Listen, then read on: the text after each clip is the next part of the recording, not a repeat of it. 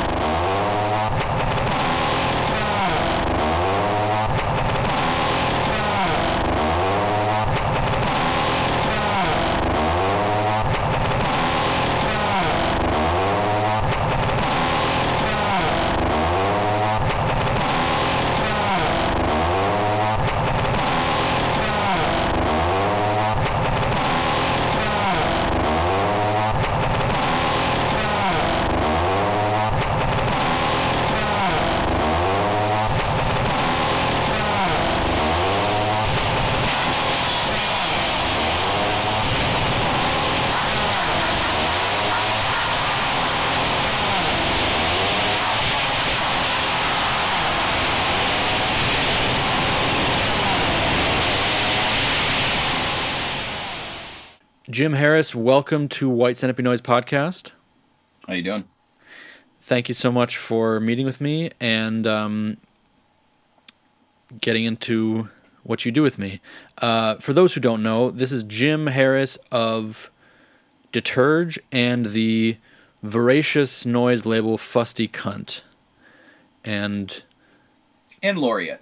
Laureate, Laureate exactly, exactly, yeah. exactly. I've, I was going to ask you about Laureate as well. That's on yeah. that's on the list to talk about, but that's good that you bring that right to the forefront. Cool. So, um, I think let's start with your label first. Sure. Um, what led you to the formation of of your label in the first place? Um. I I started it because uh, along along with uh, like P T M, uh, which we might we'll probably get into that too. Um, yeah. I, they they kind of started at roughly the same time, um, and I was like, I was about thirteen, and it was probably the year two thousand because I was in eighth grade. You were thirteen? Yeah, I was like thirteen when you started Fusty. Yeah, it technically technically started when I. Uh, when I started, because it was, you know, it didn't really exist, but it technically existed. Okay. Um, probably two thousand six is when I actually started doing anything with it, but it probably, it, you know, it, it, I dubbed, you know, I dubbed my own tapes, and there's, so I guess if you do, if you would call it like, uh, if you did it by catalog numbers, uh, it would be like Fusty negative stuff. Yeah. You know, you go backward because it's like, you know, stuff that's like five copies. It it it almost doesn't exist. Wow. Um, like I don't have copies of certain things. It's just they're they're gone. Um, but I uh, I started it, and it was it was mostly it was noisecore. It uh-huh. was uh, you know because I actually like badly played instruments. Um. And I used to record onto an old uh, karaoke machine. Uh-huh. So you would do like, you you would record the drums, and then you'd like overdub it, uh, like the guitar, and then like then overdub that with like vocal. It was sounded awful. Great. How do you overdub on a karaoke machine? So it was a literal karaoke machine, and it, it had two decks, and you could...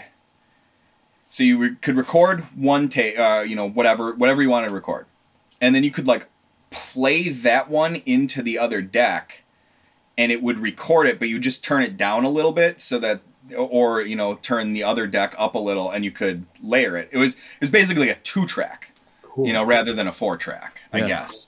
Um, I I don't even have it anymore, uh, but I kind of wish I did because I, I almost wish I could go back and.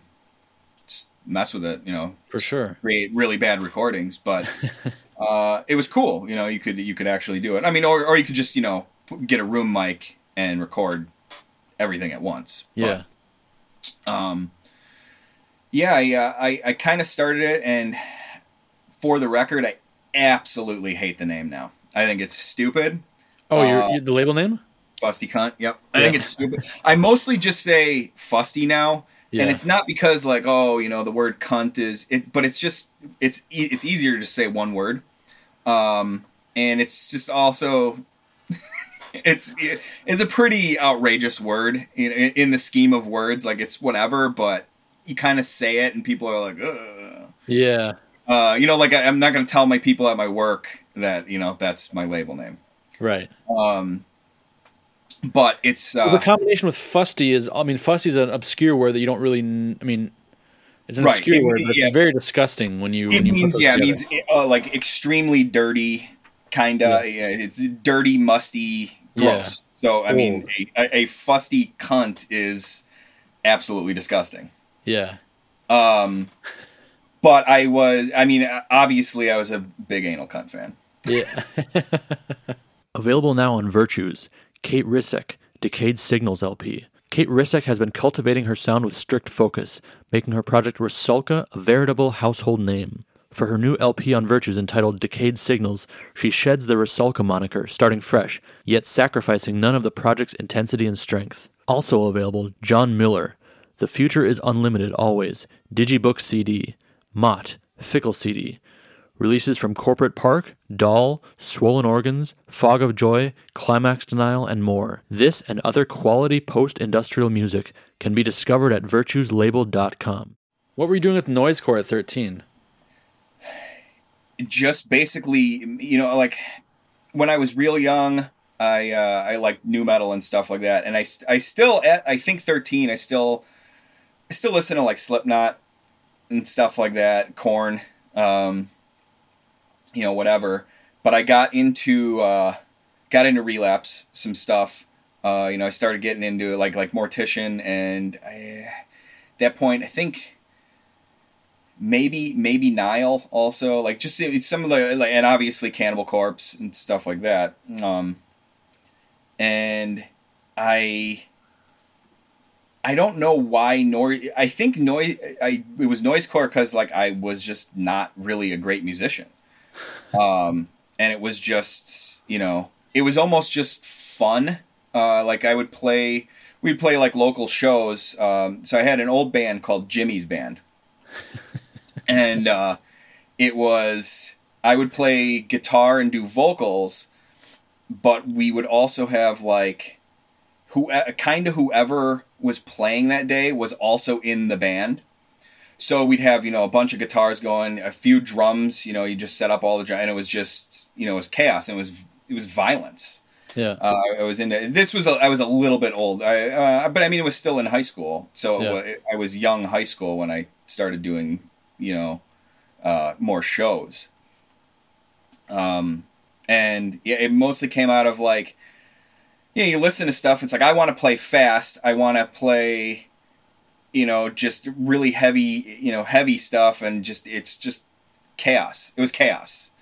Um, and that, you know, noisecore and stuff led me to noise. And it's, I, I, I made it before I really listened to it, but like Gorbryon Necropsy, um, Noise A Go Go on Relapse is, uh, um, it's amazing. It's, it's, I heard that and I was like, what? This is insane.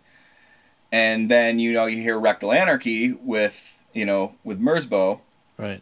And, you know, you can just start taking it from there. So Relapse is very important to my beginnings, as as is a lot of people, mm-hmm. um, but because it had that you know that metal and then noise connection. Yeah, cool. So, so you started releasing stuff, releasing yeah, releasing as under as Fusty Cunt when you were around thirteen, thirteen or fourteen. Yeah, were you it, only releasing your own stuff? It was it was all my own stuff. It was okay. nothing nothing else. So that's why it's like. It like that's why I say it technically exists, but it doesn't. Okay. And then so so then going forward, what? How did you land at Fusty Cunt? Where it is? Well, not now, but in the beginning, like when you started publishing it kind of more publicly and working with other um, other artists and stuff like that? I I just I started getting in contact with um, just random people. Uh, one of the first guys, I I think it's I think it was Carl Kruger, and he did Baby Daddy. Uh, I believe mm-hmm. it's Kruger. I can't I can't remember at this point. Um, and that was one of the first things I released that.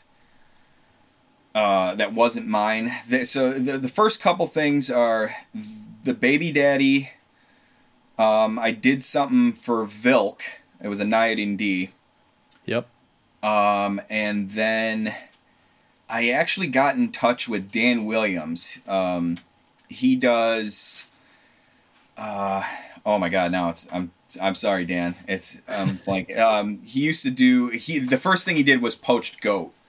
Okay. And we did a split. And he actually was from the next town over, you know, but we're both small town people because yeah. like Chicago area, but definitely not Chicago. Yeah. Um, and yeah, I, I just from the, I actually don't know how I started getting in touch with people like yeah. the internet, I guess, you know, yeah. just whatever. Um, maybe it was the Tronics Chondritic Forum. Maybe. But it might. It was. It was before that, I think. Well, I know that this is post. This is after that. But I mean, I remember meeting you probably around two thousand eight, two thousand nine, maybe. And sounds right. You were oftentimes like I think probably the first time I met you was Milwaukee. That's probably right.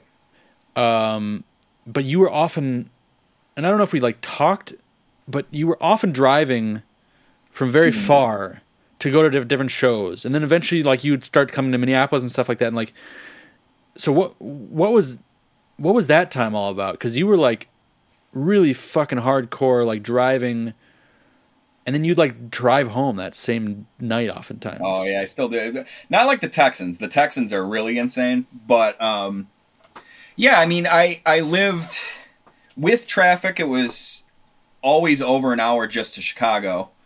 Um, and then Milwaukee actually was roughly the same because there was almost never traffic to Milwaukee. Okay.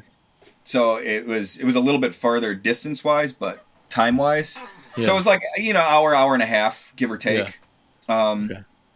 And it was just, you know, random, randomly good shows, uh, that I don't even know how I would find out about them. Uh, one, one really early one I remember in Chicago was, uh, Alzaga Alzaga Yellow Tears. Um, uh, that was, that was a really good one. Um, but even then that was oh eight, oh nine. Yeah. So it, it was, it was before then. And yeah, I would just, I don't mind driving really. I just yeah. don't. Would you, con- would you connect with people always at those shows? Like, would you go to shows and like talk to people and like make those connections? When, when I would do that for, Uh, like let's say I, I would go up to Milwaukee, and this is actually before I like knew Engman, and I would go like see Fetopsy. Um, I I would if I didn't go alone, I would go with uh one. There was one friend that I had in high school that was just you know way into every. He and I all we would do was you know we were in bands, we would just make random stuff. Um, he's probably. He doesn't do anything, like he he never releases anything, but he's one of the best like techno producers I've ever heard. Wow. But he'll never release anything, doesn't care, doesn't want to have anything to do with anybody. Yeah. Just like a true misanthrope. Yeah. Um, but he and I would, you know, we would go up there and we wouldn't talk to anyone. Um, and I went to I went, so I went to school in Madison for a year, and uh, there's a record store uh, or was, and it was Earwax. Mm-hmm. And uh, I believe uh, Dominic actually, you know, he he knows all about that, and that's kind of where he got his start with uh, with mm-hmm. Hospital and stuff like that. Mm-hmm. Um, I actually I got in touch with him uh, with um, Rob at Earwax, and through him I kind of started talking to a little bit more people. Um, he put out an early black metal thing I did when I was like eighteen or something uh-huh. like that. Um, but I think it wasn't until like I started with Noise that I uh, that I started talking to people more. So when it was music, like death metal, um, grindcore and stuff like that, I didn't really talk to anyone, just, you know, because whatever. But yeah. the noise, I think it was, you know, smaller things. And it's just like, well, I guess I'll talk to this, like, you know, one of the seven people here. Yeah. you, you know, it, it, so it kind of was just natural uh, yeah. between Milwaukee and Chicago, you know. Yeah. Was, when I, when, uh, when like Mac, Adam and I and stuff like that, when we kind of went, we, we all were in it like a little bit of different times, but uh, when we had started, we, we were, no one, no one gave a shit about anything, and yeah. we, we built it from nothing. Yeah. Uh, and for a while, Chicago was the place to play in the yeah. United States, for sure. Yeah. Yeah. Um, but yeah, so it's just, you, you, you end up talking to the, the one of seven people or something like that, and you just become their friend because there, there's no one else. Not, not that they're, not that that's bad, but it's just like, that's, that's who you talk to. And then, you know, that guy then knows someone else maybe from Boston or something like that. And, oh, hey, you know, I got in touch with Egan Budd, and, right. you know, things like that. Yeah, exactly. And you, you made a pretty good friendship with John Engman, right? Mm-hmm. From Custodian. Oh, yeah. yeah, he, he's one that I, so a lot of times when I even talk to people, uh, I'll often talk about noise and stuff like that. That's like, that's my main thing in common with most people. Uh, Engman, I just, we'll just, we'll talk. I was talking to him earlier today, you know, yeah. uh, we, we did start. So we decided to scrap Yerth, um, because the name, n- no one said it right anyway. And it was, I guess it's like a big, uh, like Earth spelled U R T H is like a, uh, it's like a fantasy role play like uh-huh. realm that exists. Uh-huh. So there's, I think there's like ten bands named Earth. Okay. But we were Yerth because it's urethra. Um, but yeah, I, I talked to John uh, a bunch. We started a uh, a new thing um, that's not noise. It's gonna, it's probably, it's gonna be like industrialized grindcore, gore grind. I think we don't we don't know yet. We don't know what it's gonna be. But cool. Awesome. Yeah. So he he's one that I actually just, you know, we talk about our dog. Yeah. You know, or dogs and stuff like that, and just, you know, random stuff. He like he's he's a, a friend friend. Out now on Absurd Exposition, Zenta Sustained, Serpent Track Patterns twelve inch, new two thousand twenty-two material from the cult collaborative project between Ryan Bloomer and Sam McKinley. Forthcoming Absurd Exposition C Ds from Dodge Jones Rage, Neural, Fold, and Rusalka, with many more releases planned for two thousand twenty-three and beyond. Plus, over two thousand items currently in stock at Scream and Ride Distro, a Montreal-based source for experimental electronics, harsh noise, et cetera, offering affordable shipping worldwide. Visit scream and ride dot com for ultimate noise power. So, okay, so you kind of have this this noisecore, grindcore, black metal background. What was that switch that turned you on to, like, pure electronic noise in that way, and that, you know, I assume that's kind of where your heart lies now. Yeah, it, it, it is very much that now. Um, I think it. I think it was a natural progression of kind of just what else is there. You know, you listen to something. You listen to Napalm Death, right? Napalm Death, I would consider mainstream grindcore, right? Yeah. Like normal people might know Napalm Death. Then you start going into like, oh, you know, I'll listen to, you know, I don't know. I can't even think. It's Sore Throat. Sure. You, you just, you start going down there, and then it's like, oh, well, now I like, I, I like gore grind more because it's faster. It's more insane. It's more, it's more noisy. Um, it, or it can be anyway. And you, you start, you just kind of start getting into that, and it's, it just progresses into, that's what you end up listening to. So like I, I would make electronic noise because I would just do, you know, just use anything you could. Like when I found out what a contact mic was, it was just that that, that changed my life. Yeah. Um, but, you know, just throwing stuff around, breaking glass, doing stuff like that. It was more more like the organic noise than the electronic noise, mm-hmm. I guess.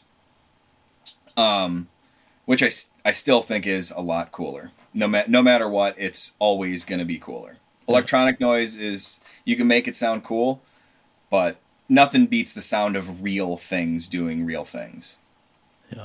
Um, But I, you know, I had, I would just make it on my own. And then, and then I kind of was like, oh, like, you know, like Merzbow exists, Messona exists. Uh, it, you know, you, you go down that rabbit hole from there of like, what, what else is there? And, you know, it becomes, it becomes natural. Mm-hmm. And then, and then you just, you're hooked, you're addicted.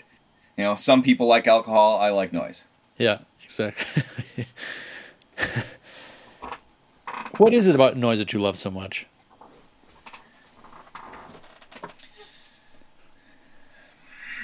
It just feels right. I don't know. I, I, I, I've searched for... I stopped asking myself that question uh, probably a decade ago. And it's just... It, it's... Because it, it, noise is much more than the sound to me. Much, much, much more. Uh, that's why... only care about physical media. Um, even if it's a J card, you know, a four by four J card that's black and white, it's that there's a reason for that. There's, there's more reason in noise than there is, say, a, a death metal album that has maybe a cool cover or something like that. The cover you could get um, a digital copy of and you're like, okay, that's, you know, it is what it is. But there isn't, there isn't really any other genre that where you can have something that's, you know, packaged in a skull or packaged with like broken glass, packaged with, you know, wrapped in chicken wire, you know, all, all the, the tropes, but they're, they're meaningful. Um, and even at this point, it's like, yeah, you can package something in chicken wire and so many people have done it, but it doesn't matter. It's the nostalgia and it's the, um, the homage, the homage to what it, what that's what noise is. Noise is fifty-fifty. It is presentation and it is sound. And it can go either way. Something can be, some can totally sound like garbage. It can sound like nothing, but if its package is just awesome, that's all that matters. It, it doesn't matter what it sounds like. 'Cause you can just, it's a sculpture at that point and it's still noise. Um, and even sometimes the, the package can make noise, you know, yeah. it's, it's, it's important and it should never, ever go away. Once that go, once the art of it, and I hate to call it art, but it, I mean, it is, once that goes away, it's, it doesn't matter. Um, and that, that's the other reason why we can delve into this more. I don't, noise is not music. It's not music. You can listen to it like music, but it is still not music, and I don't think it ever will be. Nor should it be. Why not? Why um, isn't noise music? Because it doesn't need to be. Um, music... Music has that rhythm. It has... It has everything you... should enjoy about, and, and it can be any anything. It can be country, it can be rap, it can be rock, it can be pop, it can be. It's it to me that's all the same thing. Um, it's just doing it a different way. Noise, noise is about like an attitude, so it's.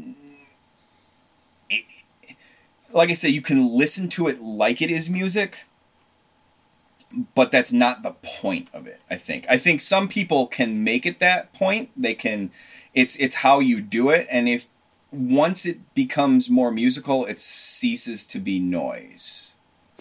Well, so the examples you gave of musical genres are all like kind of related to like pop. Yeah. Well, you know, but, it's, but there's, but there's, we're going to go into like, classical stuff then. But yeah, if we're talking about classical music or music from other cultures or religious music from other cultures or tribal music, there's a lot of music that sounds very, very far removed from Western stuff. Western yeah, I, stuff with a beat that's a four minute song or whatever, you know? Right, right. Different time signatures, different things like that. Yeah. Um, yes, I uh, I agree. Um, and like then you you could go into like Cage, where Cage said, you know, everything is music. Right. Um I I think it's I think it's a disservice to call it music because I think it is more than that. Because I, I think because it's more than the sound. I think I think that maybe is what sets it apart. Is noise, when it's just the sound, is arguably music, but then is it arguably noise anymore? I think noise has to have that extra backing of presentation. Um, whether, whether, like I said, whether it be uh, some elaborate package or whether it's just a Xerox J card. Yeah. It, it's like, that's the noise, and it's, it, uh, it's hard. It, it's very difficult. Are there ideas behind noise that are inherent to it, or, or content, or, or at, or in, is there intent behind the noise that's inherent to it? What do you mean? I don't know, content or ideas or intent behind the sound and presentation that makes it noise. I mean, could something that, that maybe doesn't sound like noise be noise because of the mm. the um, the content or the presentation or the intent? Maybe, but I can't think of an example. I, I would actually say yes, but I can't think of an example. Mm-hmm. Um, and that's just because I can't think of one right now. I, I'm sure I've heard it, um, but just can't think. Uh, that's uh, I I I enjoy that. I like thinking that, because noise can be the train, you know, going down the tracks. It can be your radiator making noise, like that's. And if you, so that I think that's the other thing, is it's. Noise has unfortunately become genretized, um, whereas if I like if you if you take the definition of noise, um, baby crying, just me knocking, uh, and I record that and put it to a tape, is that music? Well, some argue yes, but no, it's it's not, and so. When you, oh, lost my train of thought a little bit, but a, a, a, a non-noise. I mean, yeah. So you're talking about the idea of like, kind of when it when it becomes sound with intent reproduced. Does that, that to me, that's when sound becomes music. Sort of in a way, is it like when with sound intent. Be- Your your ver- so it verges closer to music. It's so it's um there's there's yeah. I, so I I would then say there's music, and then there's noise, and then there's noise which we kind of know, and it, it can straddle that line where it's like some things some things are more. I so I think um uh, let's use Stefan as an example with uh, Josted. Yeah, it is oftentimes, uh, you know, the sounds of like a boat crashing against a, a thing uh, or against a dock, and he he might manipulate it and stuff like that. And I think it, it, it comes into the production maybe. When you start producing it and producing it, it becomes more musical. Mm-hmm. If I were to just take shit, or let's just say he, so a field recording is a field recording music of just, you know, outside the wind and the leaves and stuff like that. Right. Like that's more noise than it is music, I would say. Um, it's, it, it's like an ambient noise. So I guess it is the, when you start processing things, it moves into musical territory. Okay. Not necessarily music, but it's musical. Mm-hmm. Um, and then if someone is throwing around metal in a basement, recording it, maybe adding a little bit of distortion or something like that, and, uh, you know, mixing uh, or uh, editing it so that it's, you know, whatever, it's still more noise. But even then, once you start editing stuff, it gets musical. Yeah. Once, if you add rhythm, so like you can bang stuff in rhythm, might become more musical. Yeah. Okay. So, but by that logic, so like take you. You said you know banging stuff in the basement with some distortion is noise and processing is more musical. Like, what about a like a T E F album? That's like super processed, edited, composed sound that it's all noise sounds, and it doesn't ever have a melody or a rhythm, but it's like it's put in a way that's very it, it, with very clear intent, and it's in a in a, in a way that has a psychological effect and like an emotional effect, not like, you know, like crying or happy, but it's right, like right. you feel the the the excitement. You it, it, it's composed in a way that that that the human brain responds to. Right. Is that and there therein lies the therein lies the ultimate argument and problem, you know, with this. No matter what, that that I think uh, those who say it's never music, those who say it's you know it is music, that's there is no. I, I don't think there's an answer. There is no answer. It is an it's an ongoing debate, and there's always going to be good examples for either side, and that. Is an example. I, I still think that it's noise. It's just,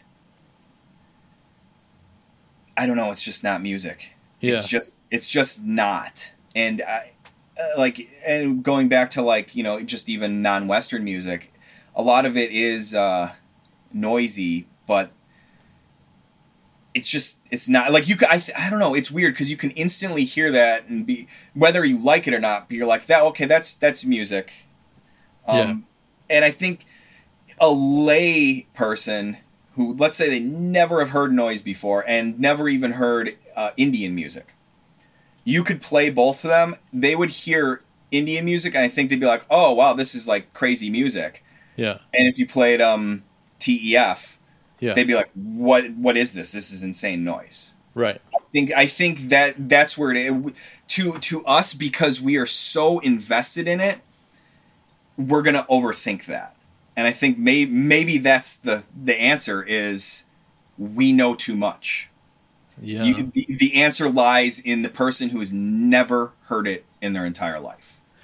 Well, that's true. I mean, it's also like, you know, the first time you hear, I don't know. I remember when I was kind of like in high school, you were, I think, involved in like extreme music for long, much longer than I was. So maybe you didn't have the same experience, but I remember like, you know, kind of when Wolf Eyes was getting popular and stuff like that, there were all these people running around calling all this stuff noise, and everyone's like, "Oh, Can is the best noise band," or like, or like, I don't know, some, I don't know, popular band, but like local bands around here that were like these like, it was like a throbbing dance beat, but then it had some like, like I don't know, squirming electronics over it. And it was like that was noise, and for people that was because it was like.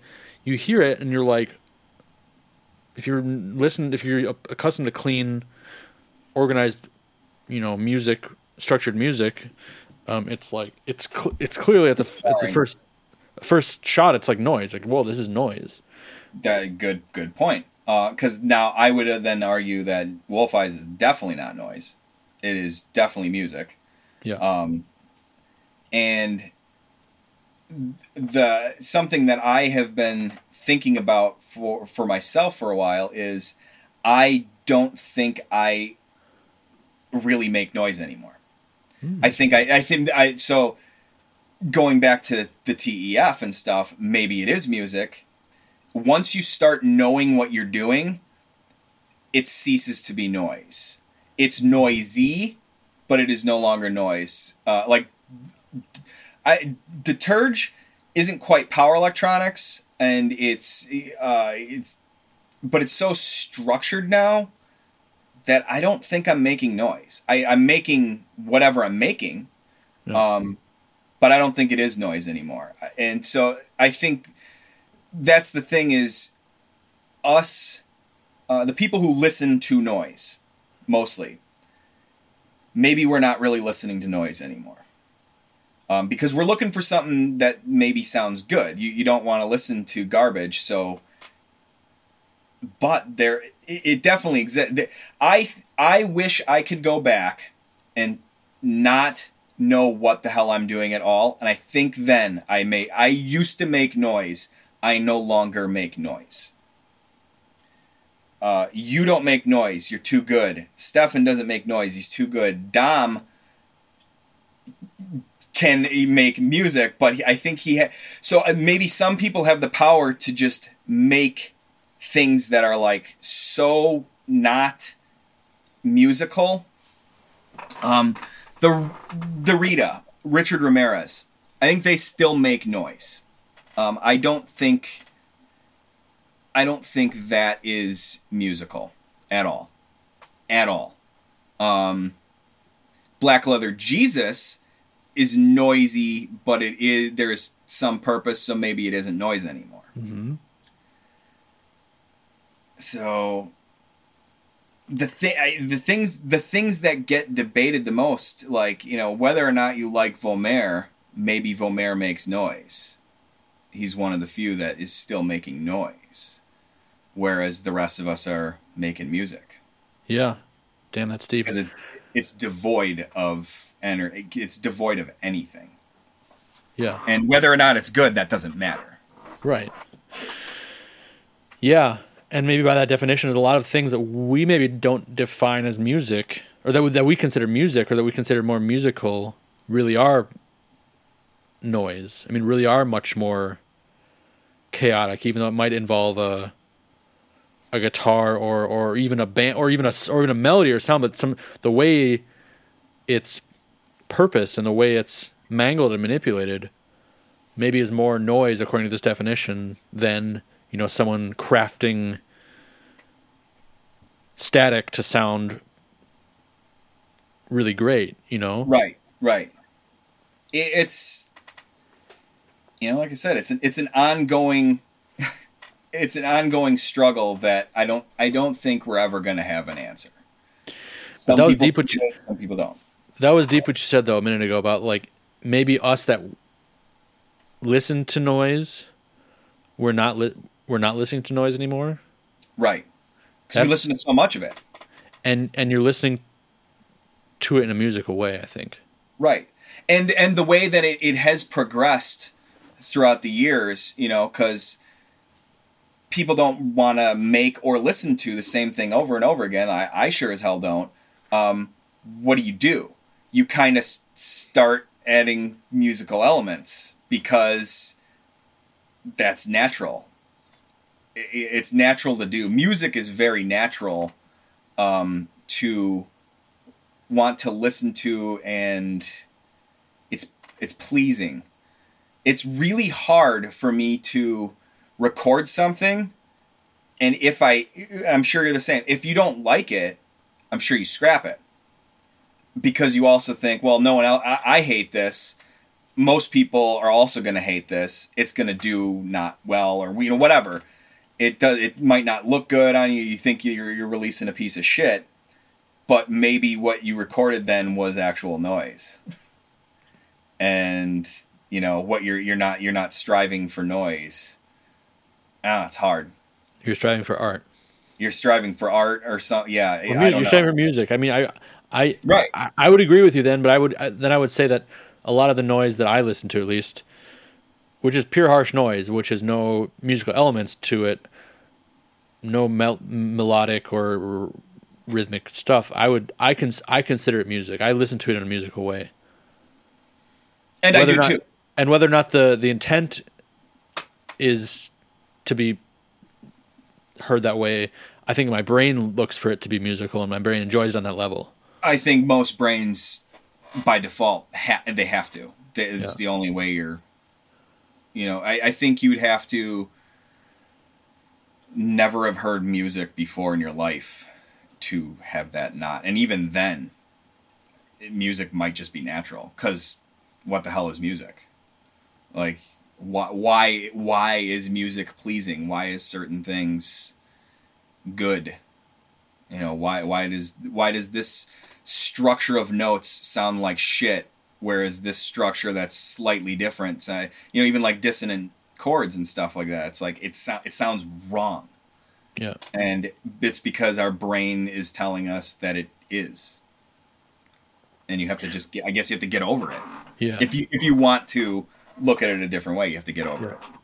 But but but a lot of that is learned. I mean, a lot of that is learned. The reason I think so is is culturally, and the reason that we like the music that we like is because that's the reason. That's you the grew up with it on the radio or what? Yeah, yeah, and from a baby, you know, like, and you know, I think I, I, I wonder how that could be. I mean, of course, we see different musics and different culture in the world, but I mean, I wonder how far that could be changed in a person's psych brain psychology if that's if they were just only introduced to very different things as music. Yeah, I I, I think.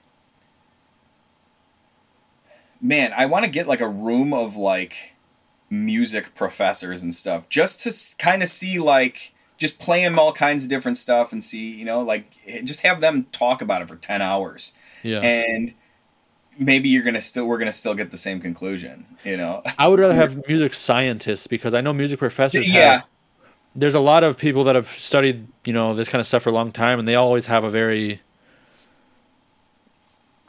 they have a certain... a lot of times a certain attitude towards this whole topic, and they think, you know, well, I'll be more interested in the musical science, like the, the, the, the um, I don't know, um, what do you call it? What kind of scientists, like neurologists and things like that. Uh, yeah. I, I actually was, uh, my old major when I was a freshman in college, I was going for physics and it was going to be like audio. Like I, mm-hmm. I was very interested in audio physics and, Uh, let me write that down. Th- that is actually the whole um, theme of the Laureate album, so we can talk about that later. Yeah.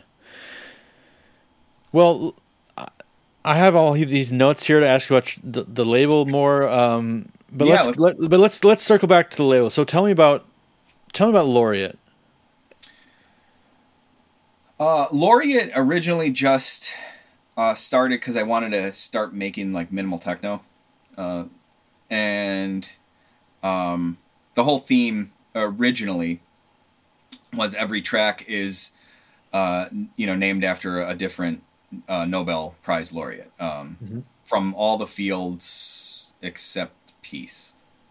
Um, and it, mo- mostly the science fields, the uh, the medicine, physics, and chemistry. Um, and I, I had given it to Dom.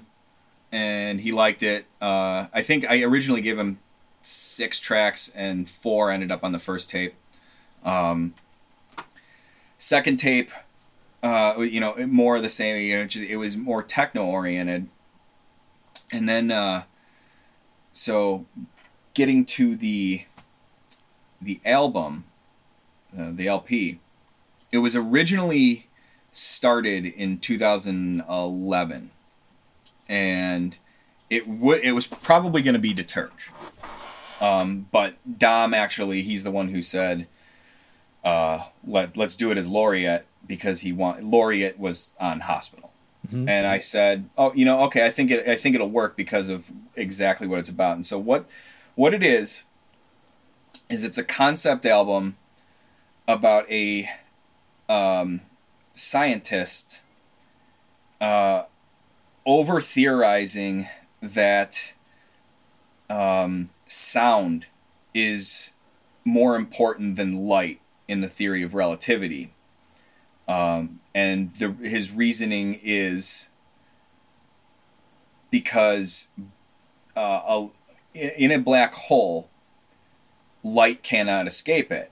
However, it still produces sound. And before any scientists out there, I, I, I know that the black hole does not. It's the accretion disk. It's like right outside of it before it gets pulled. That actually makes the sound.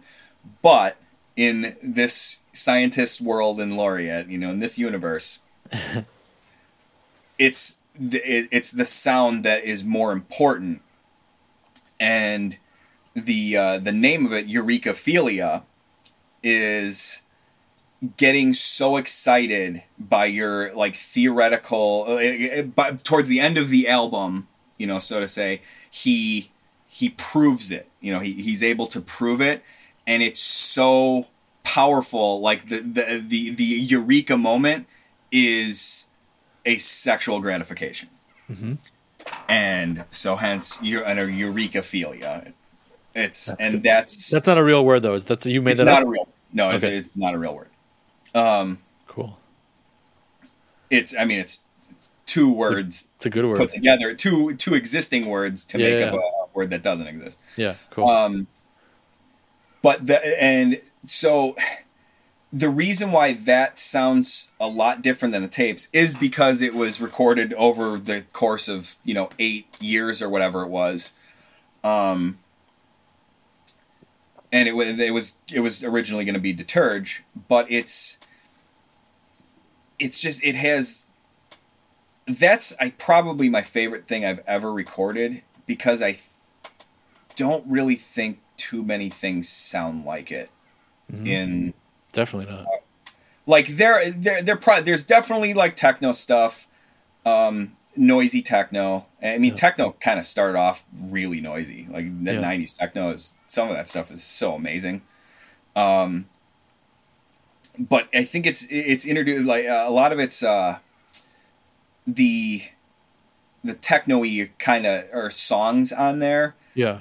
Uh, they're more like the Dutch and um, Australian like hard style. Like yeah. it's it's not like that minimal techno. It's like that huge um, and that's the, the other reason I, I kind of choose that music for it, is because it's it sounds like a university, an electronic university marching band. Like if you ever listen to any of the like the Dutch, um, you know, hard style, uh, it it's it sounds like fanfare. Yeah. Um, you know, it's like it's like horns and it's it's big. It's a yeah. riling up your football team and stuff yeah. like that. And so it ha- that kind of music has a university uh, fallback. So it that's it goes along with, you know, this professor, mm-hmm. scientist, whatever. Mm-hmm. It's like, that's his university. That's his, mm-hmm. that's building him up. Yeah. Kind of thing. Cool. Um, but yeah. And now, now Laureate is, I did a show in Tennessee where it was just a heavy, heavy ambient, and it was devoid of any, it wasn't noise. It wasn't noisy at all. It was just heavy, kind of bassy, Um, synth work, and then like organic stuff, kind of uh, you know, uh, ice and mm-hmm. snow. Um, and then the, the album coming out is going to be a harsh noise. So it has kind of turned into something that it, it, it was not. Yeah. Um, and that's okay. It doesn't. You that's know. Good. Yeah. You're right. It it doesn't. It didn't album? Have to stay. Uh, it's it's going to be. Um, Eh, whatever. It it doesn't matter. I can. I guess I can probably leak it. It'll, it'll be in the the hospital. Uh, the new misanthropic, uh, the International Misanthropists uh, series. You know that he just did the A S M, the Yellow Gas Flames, the Richard, and the what was the uh, Linecraft. Yeah. Okay, yeah. So it's coming up. It's, it, yeah, I don't know when, but it will be. Ah, okay. Yeah, and that's another cool. concept album, which. Uh, I won't really leak it. I think it'll be better if people just hear it. Great.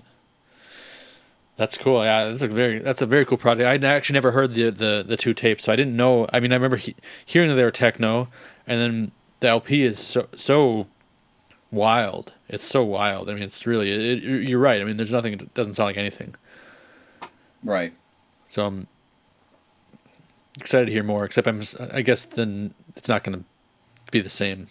The, I mean, that the new tape doesn't sound like that, but that doesn't mean that Laureate will never sound like that again. Yeah. Because I, I have two, I have another two tracks that are uh, maybe seven-inch worthy, mm-hmm. and they're very, very much the, uh, you know, like techno, like super, but it's, you know, also power electronics at the same time. So cool. Yeah. Um, so then tell me about Deterge, because Deterge is the longer running project of yours and more prolific. Um, and you talked about P T M, and actually that's. That predates everything by, yeah. Kind of by a lot. Pyrrhic Thanatology Monger. I remember also, I think before I met you, Seth Van Horn came back from Milwaukee, yeah. and he was like, I played a show in Milwaukee. This guy Jim played Pyrrhic Thanatology Monger. It was super tough. He was. Uh, I, I, the funny thing is, I, I remember that, and I was wearing a. I, I didn't have a shirt on, but I had like a leather vest. Exactly. He told me he wore a leather vest. It was really tough. And it ju- I, it just like happened to be, and I, I think I broke a bunch of stuff because with uh, P T M, I, I used to, it was just destruction. It, I would play yeah. for like two minutes yeah. and just, you know, break my gear and yell at people's faces and, you know, whatever. Yeah. It was just insanity. So what, it was tough. And then I, th- I think I remember you telling me you, you were kind of let down because of the show in Milwaukee. The next, it, w- it wasn't quite as tough. He said um, that, or I said that? I think you did. You I told did. me that. Yeah, you told me that because you were you were like, yeah, Seth told me this, and then you're like, but like I was expecting like something like this. You're like, it wasn't. You know, you didn't like hate it or anything. You were like, it was. It, it was something else. It wasn't like tough guy, power electronics, harsh noise, or whatever. I don't know. I don't. I don't, I don't remember what it was. I just remember that you telling me that. uh, yeah, I don't remember that. I'm sorry if I was if I was rude, but I I don't. No, that's but... good. I, I, I like that. I, I if if everyone were to like everything I did all the time, then I'm doing something completely wrong. That's true. Um.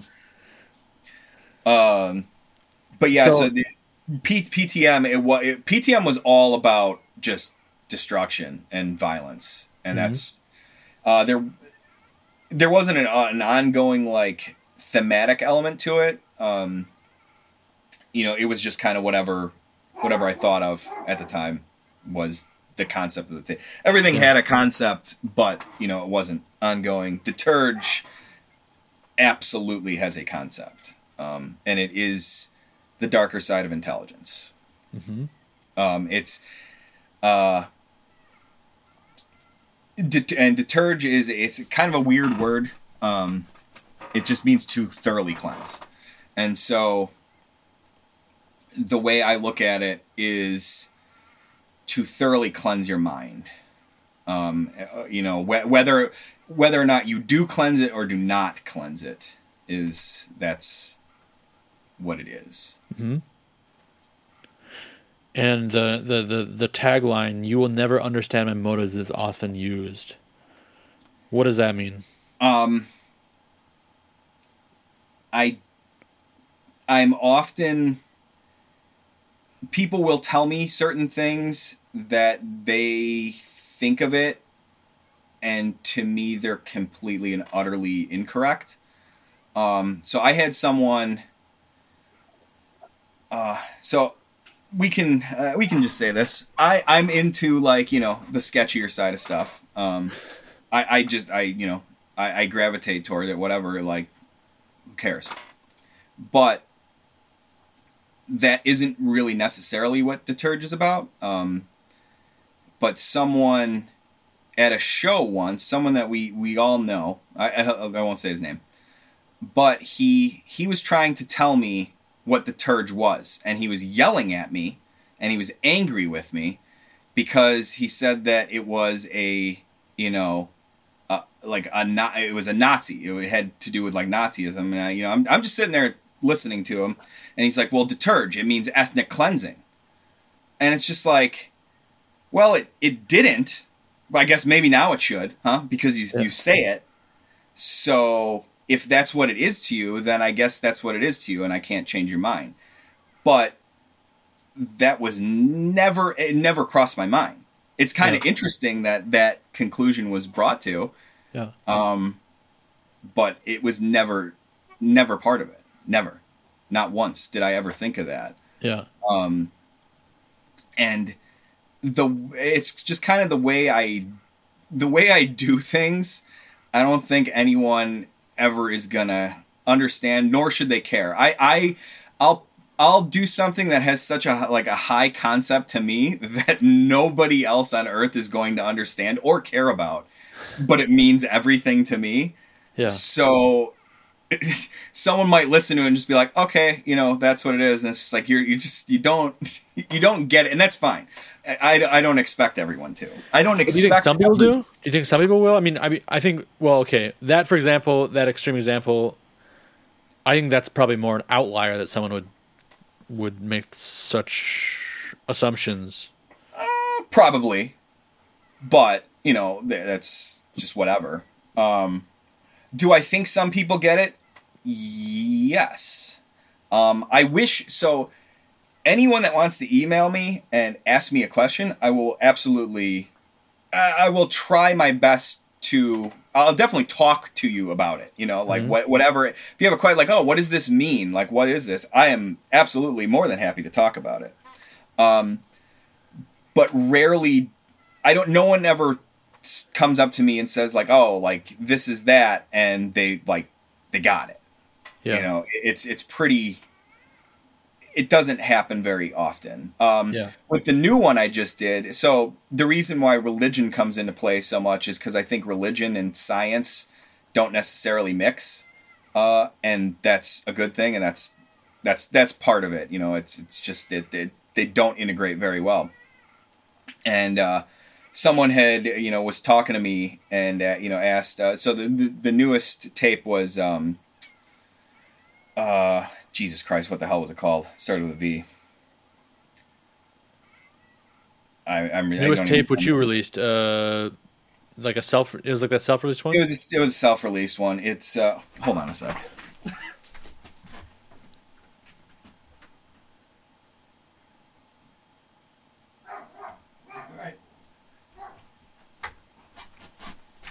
All right. Sorry. It's it's Validity. Okay. And so. Uh, what it is, is it's um, based on, in nineteen sixty-two, the Catholic Church had the Second Vatican Council, where they uh, they ba- they kind of changed the rules, and the Catholic Church changed a lot, and a lot. They, it's uh, through the election of a new pope and stuff like that, and uh, there's a lot of people called the uh, the Set of Vacanists, and they do not accept the pope that was chosen, and therefore all the popes in succession um, are not real popes. They're not the true pope. Uh-huh. And it, so it's uh, it's based on the, the validity of the current Catholic Church. Uh-huh. Um, and someone you know asked me, they're like, oh, you know, are are you a, a set of Vacan? Now, I, I grew up Catholic and you know went went to a Catholic school and stuff. Um, So that's a, it is interesting to me. Religion's very interesting. Um, and I, I was like, you know, I, I really wasn't, but after I kind of did this tape and did all the research, like I, I, I, I want to be, yeah. You know, I, maybe I'm not, but I think I, I think I want to be, I think I want to completely, uh, not denounce, uh, Catholicism, cause whatever, uh, but just denounce where it is at this current state. And go back to, you know, uh, sixty-two or, you know, beyond. And it's like, that is where the Catholic Church died. Um, and it's, uh, you know, it's, so I had talked to uh, that person, you know, it's like, okay, someone like actually understood what yeah. I was getting at with it. And it's like, yeah. it makes me so happy when someone gets something. Um, there's another one that I did that it, it, it bums me out. Like the most. This is the thing that has bummed me out the most, and I think this is the reason why um, that motto started coming in. I did a tape. Uh, it was a double tape, and I think it was, I think it's Fundamental Acoustic, mm-hmm. and it came with these old. I think there was forty-five, forty-six copies, and they came with these old, um, like little. Uh, little, like, I guess they're little textbooks. Mm-hmm. Um, yep. And they, each one of them was a different subject. So not all of them were this, there was a couple doubles, but a lot of them were, uh, different. And they were like math. Um, there was like some agriculture stuff. So it's like, you know, uh, like farm science basically. Um, uh, I, th- I think it was, mo- it was mostly that kind of stuff. Mm-hmm. And they each came with a test. And, my whole thing, you know, I, I there was, I think, I, I think I put a note in there, you know, like if you send me the test back, I will grade it, and you get an extra the, a business card C D R, and I, I would just ship it to you. Like that that completes the the set. Two, two people wow. sent me the tests, and wow. it, that to me is, uh, it's it's devastating. That's devastating because to me. I would have sent that test back immediately. Yeah. That to me is so much better than anything like sound. Yeah. The sound yeah. is cool. I like the tape. But that is so meaningful, and no one cared. No wow. one cared. Wow. So, and that's the thing. If someone still wants to, see, if they have it and they're listening, send me the send it to me. It, the The unfortunate thing is the uh, because no one did it. Uh, the track from the business card did end up on the Chondritic three inch. Oh. But that doesn't matter. You should still send me still send me the uh, the test back, and I will grade it and send you the B card. What do you think that says about the way people consume noise in this day and age? That says everything. Because I think my, it, it goes along the lines of like having a big cartel. Big cartel absolutely will get you more sales. Absolutely, one hundred percent. I would so much rather go back to my old ways of just send me an email. I used to know like the people who would send me an email. I knew their tastes. Now I still, I, I you know, you go in there. I have definitely people who uh, who are regular. They you know they, they buy everything or mostly everything every single time. Uh, yeah. You know, just loyal followers. But a lot of them also were the ones that would email me, right? Um, back when I when I used to before I had the big cartel, and it's overconsumption. That that's what that says to me is it's overconsumed, and I don't think people care about what they have as much, myself included. I I, I definitely fall in. I have way too much, way too much, but. You, and I don't think you need to listen to something like even more than once to fully appreciate it. Because the way I see uh, something being amazing doesn't necessarily mean it has to have replay value. Because you can go see a show and it can be the best show you ever had, but you only you're only going to experience it once. Right. Sometimes you can just listen to a tape and it's like that was incredible. I don't really need to hear it again. Right. But it's perfect and it's never leaving my collection because of every you know just because of what it is. Um, but yeah, it's things like that. I, it's just like, I know whoever got it, if they even listened to it, there's no way they didn't look at the booklet at all. They, they had to have, how can you not? And they purposefully, whether or not they just forgot or, you know, but it's, it's not, you're not consuming the product. If you don't, if you if you didn't send it back to me, you did not fully listen to it. You you, you might as well have just not listened to it at all, because that's that's the purpose of it. The, listening to it while studying and then doing the test, that was the purpose of it. And it it's just it's the the I'm you know I'm gonna download it and listen to it in my car kind of mentality.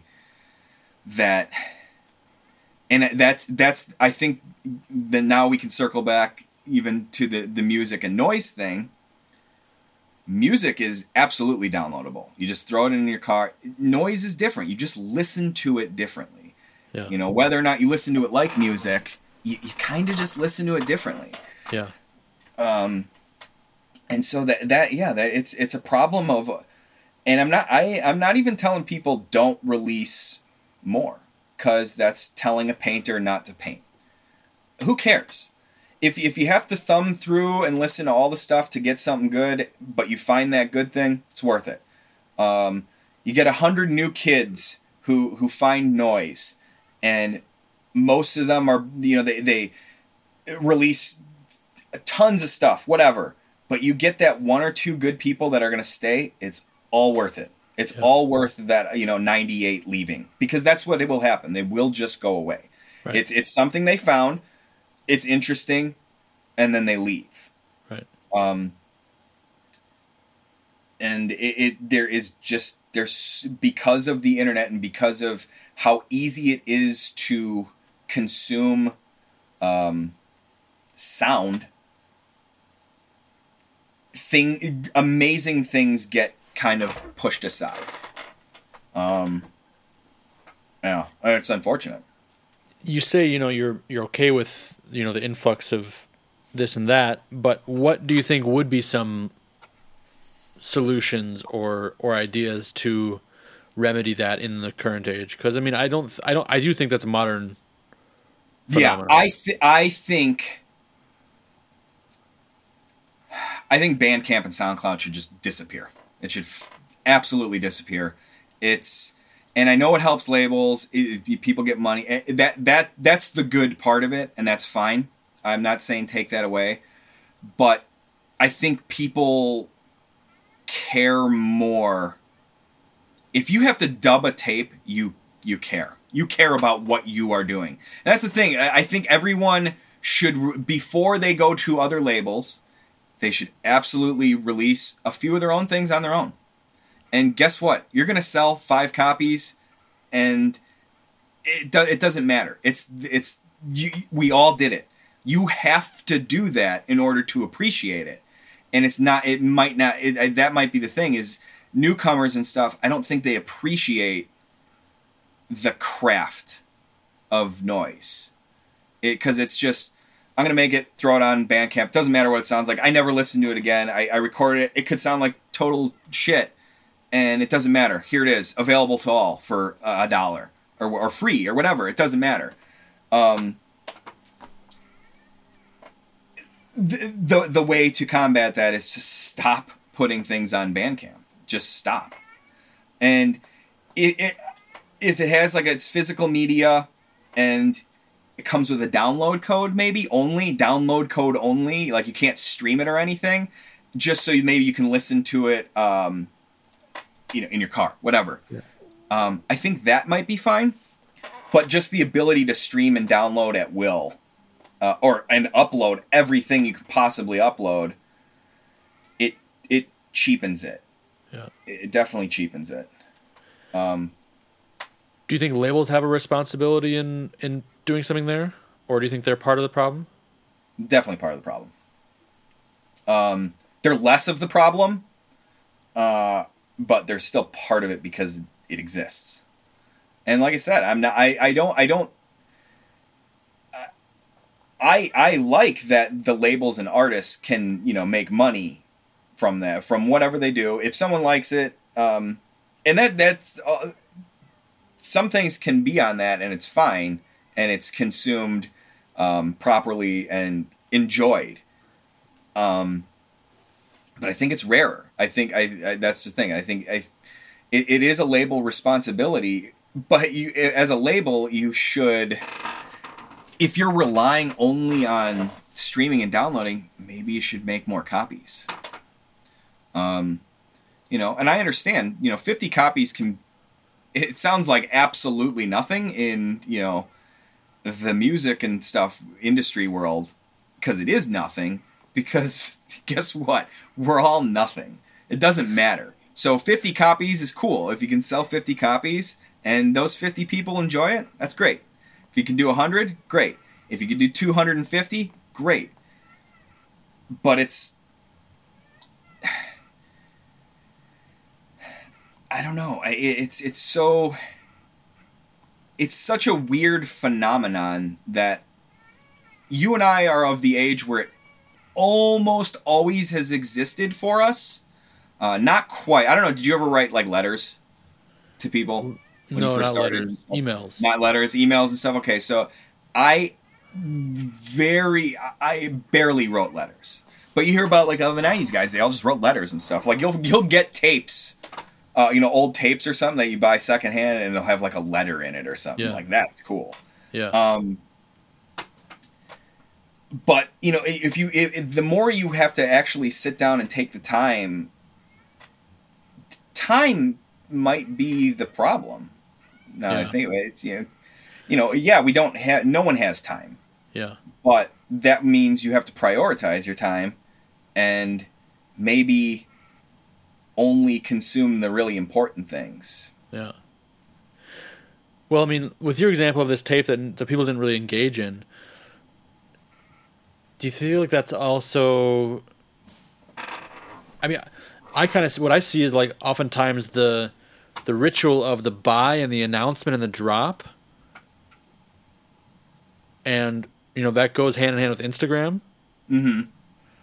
as being what it's all about for a lot of people. Like that moment where that rare thing that you know is limited to like fifty and has some cool packaging comes up on Instagram. It feels sort of underground, but then you get a link to the big cartel and you can buy it. And then that's kind of the the appreciation of the, the object and of the work kind of comes from that. And then it's maybe not really about the actual yeah, I, I agree. engagement in the work. It's like, okay, I got this cool like double Deterge tape with the cool packaging and it's got some cool book in there. All right, cool. What's the next one? Right, right. You're you're not wrong. You are not you know? wrong. I think I think that is part of it. Um, and th- and that that's the problem, because as a label, I, let's look at it from a label standpoint. Because uh, you know, if you self-release, that's uh, you know uh, your own thing, and you if you self-release, you're your own label, so you can fit into this. It is a label's job to get the product out. Um, they sh- should probably want to at least, you know, make their money back. Um, you know, unless it's completely passion, then whatever, that's not the point. But even still, why are you doing it if you don't want people to have it? Um, and that's, you know, even if it's limited to ten, there might be a purpose for that. You know, it's, it, these are my materials. Um, this is how many I think I'm going to sell. This is, you know, it's special. This number is significant to the release, whatever, whatever it may be. That, I don't think that's that's an issue. But like when you just put it up as like a, a link like that, um, you as a label, you're wanting to sell. That, that's the whole point. The whole point is to yeah. sell it and to get it into the hands of people. Um, If we went back to ads and zines only, you're definitely not going to sell um, anywhere close to what you would if you put it on Instagram or a MailChimp even, yeah. you know, whatever.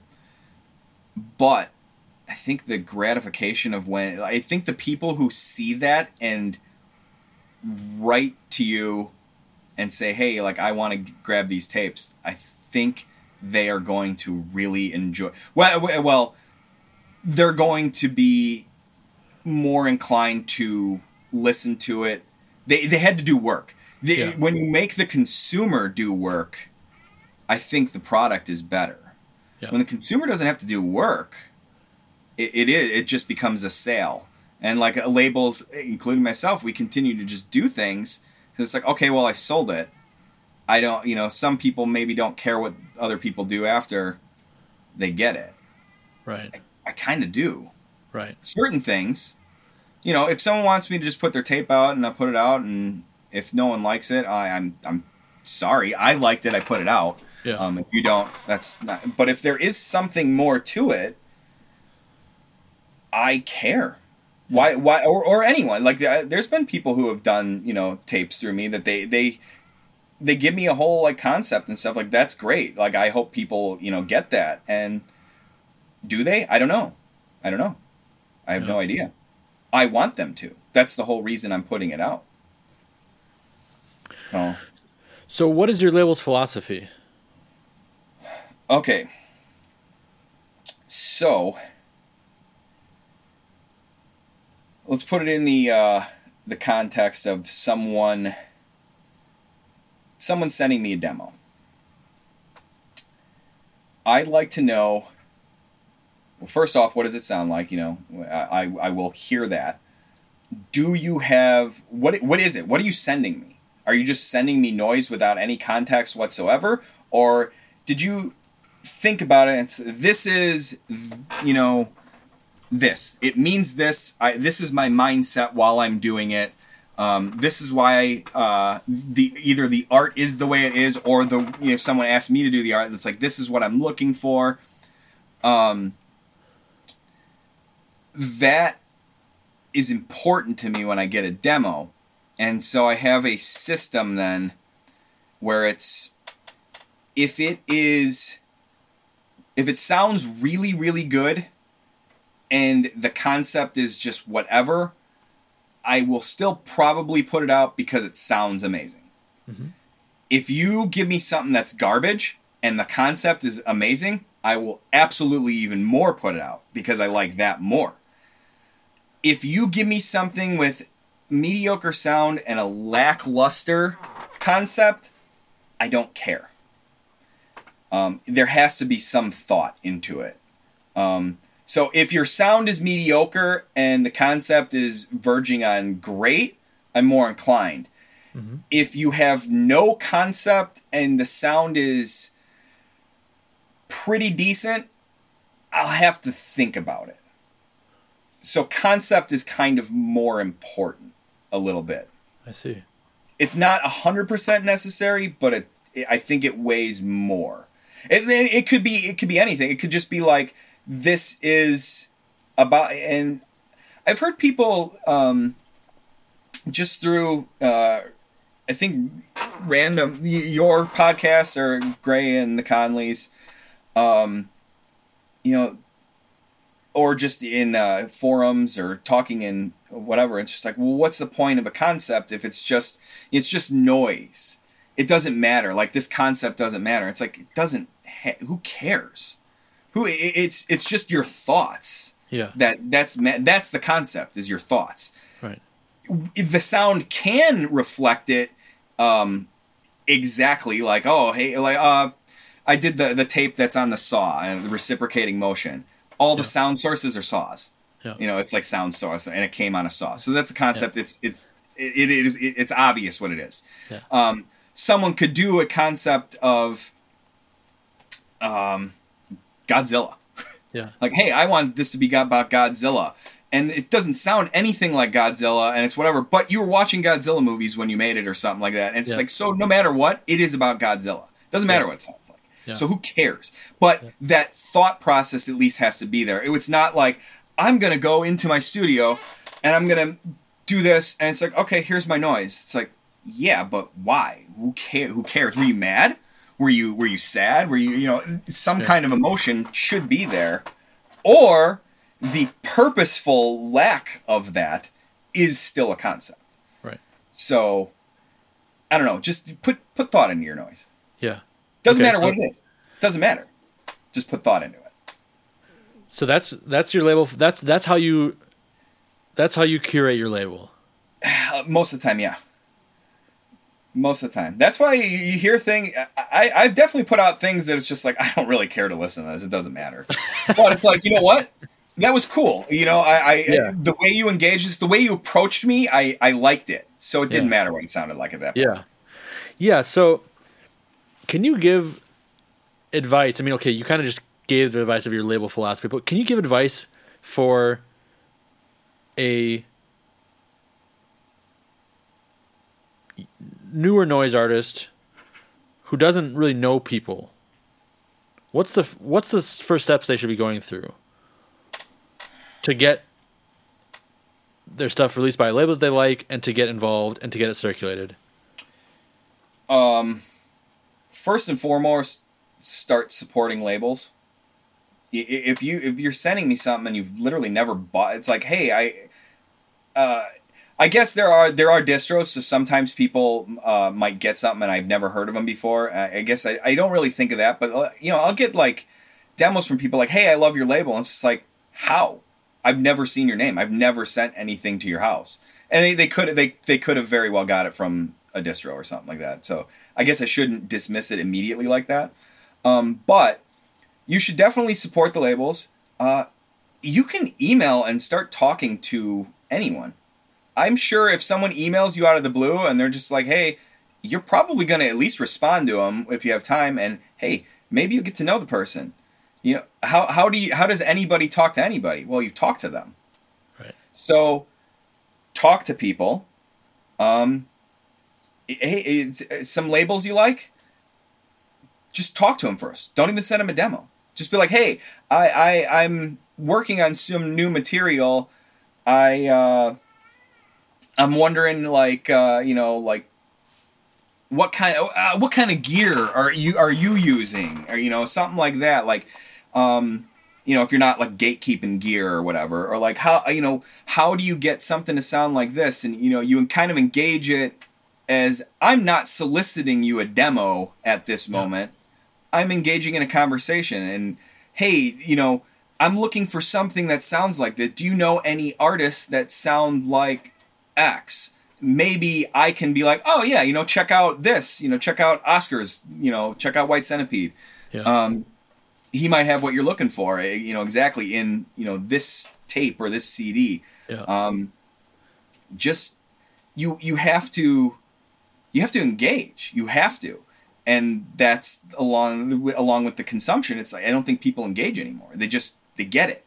And yeah. that's all they, that's all they know. They, may, and maybe they're afraid, and that's fine. It's, it is intimidating to just randomly talk to someone you don't know. Yeah. Um, but that's, that's the best way. And it's really the only way to, it, it's a better way. If someone just starts talking to me, I will talk to them. And a lot of times, you know, we just end up, it's like, oh yeah, just sure. Give me something. It'll sound, yeah. you know, yeah, that's, that's, it, it's, it, it sounds hard, but it's that simple. It just is. Talk okay. to anyone. That's, that's great. Yeah, no, it's you're forum. Right. You can talk to people on a forum, you know, like it, you don't even have to directly message them, but you can quote them on something. And then chances are they're going to respond to you, and maybe yeah. you can get in a back and forth. And then maybe you can send them a, you know, a direct message, maybe then an email. Talk right. to someone on Discogs. Someone has something, send them a message. Talk to them.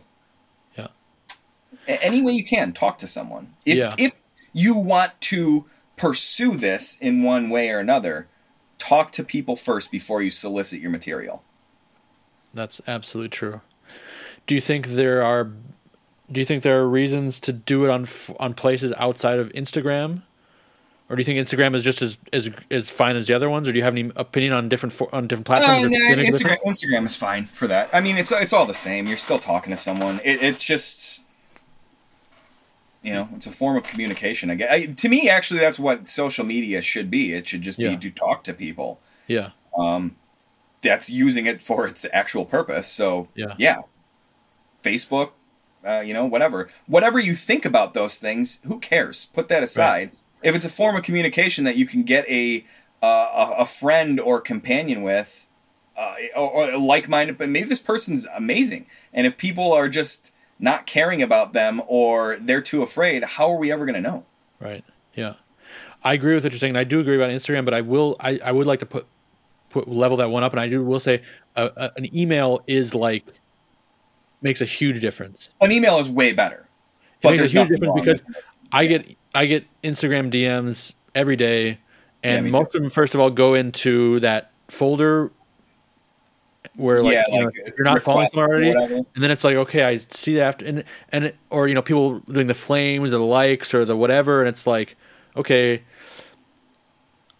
I do like when someone actually engages me in a in a dialogue on yeah. any of those platforms. That's the thing, is like a dialogue, hey, like some comment or like some question or something like that, that makes a big, big difference. But like if someone actually sends me an email, it's the thing is it's I'm slower to respond because I mean like me I might have my phone in my hand all day and be just fucking scrolling through it all day and just checking that, and then Instagram is like the quickest way to, to shoot off a message if I want to respond or whatever, but I'll definitely respond eventually with much more thought if someone writes me an email. So those yeah, are all great points. I, I, I absolutely uh, am the same, the same way. Yeah. yeah, yeah, and you're right. And I'm, I'm gonna, I'm gonna add on to that. Yeah, get involved, contact people, talk to them, and talk to them about stuff without soliciting your stuff. But you know, not saying, oh, you know, like don't, don't plan out like, hey, um, I'm gonna, I'm gonna right, work, right, right. I'm gonna seduce don't make it a ruse. I'm gonna, I'm gonna, I'm gonna court this person first, and then, hey, you got this demo. But like, just. So much, so much. If, you, if, that, if that's how you do it, and you do it well, I guess more power to you. Yeah, sure, but, more power to you. Yeah, but yeah, I mean, I, I, definitely. Like, I mean, I, I, the mo- ton of stuff I've released has just come from someone that I hit it off with well. Uh, yep. You know, being a, like a label, like, they don't be a customer. I mean, like.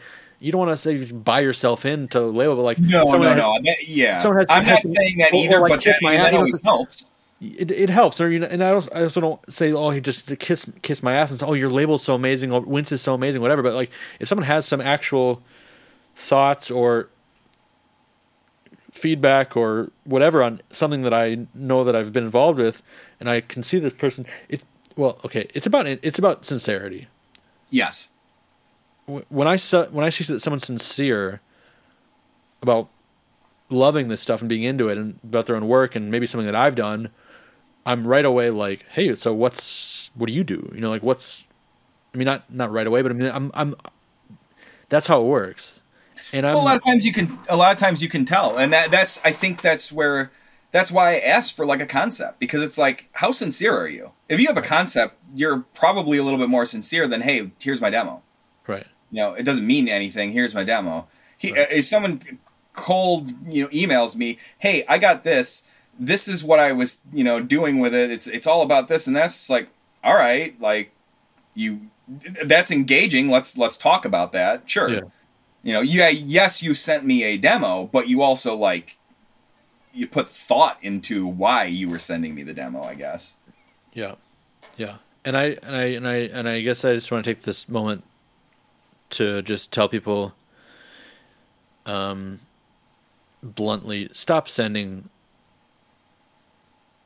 Blind, stop sending cold um, Bandcamp links or, or something yeah. to your stuff. Yeah, just stop it. It's just it, it it's it's fine if you have the time to do it. I'm, if you want to do it, go ahead. But it puts you in a class of artists that people don't want to work with.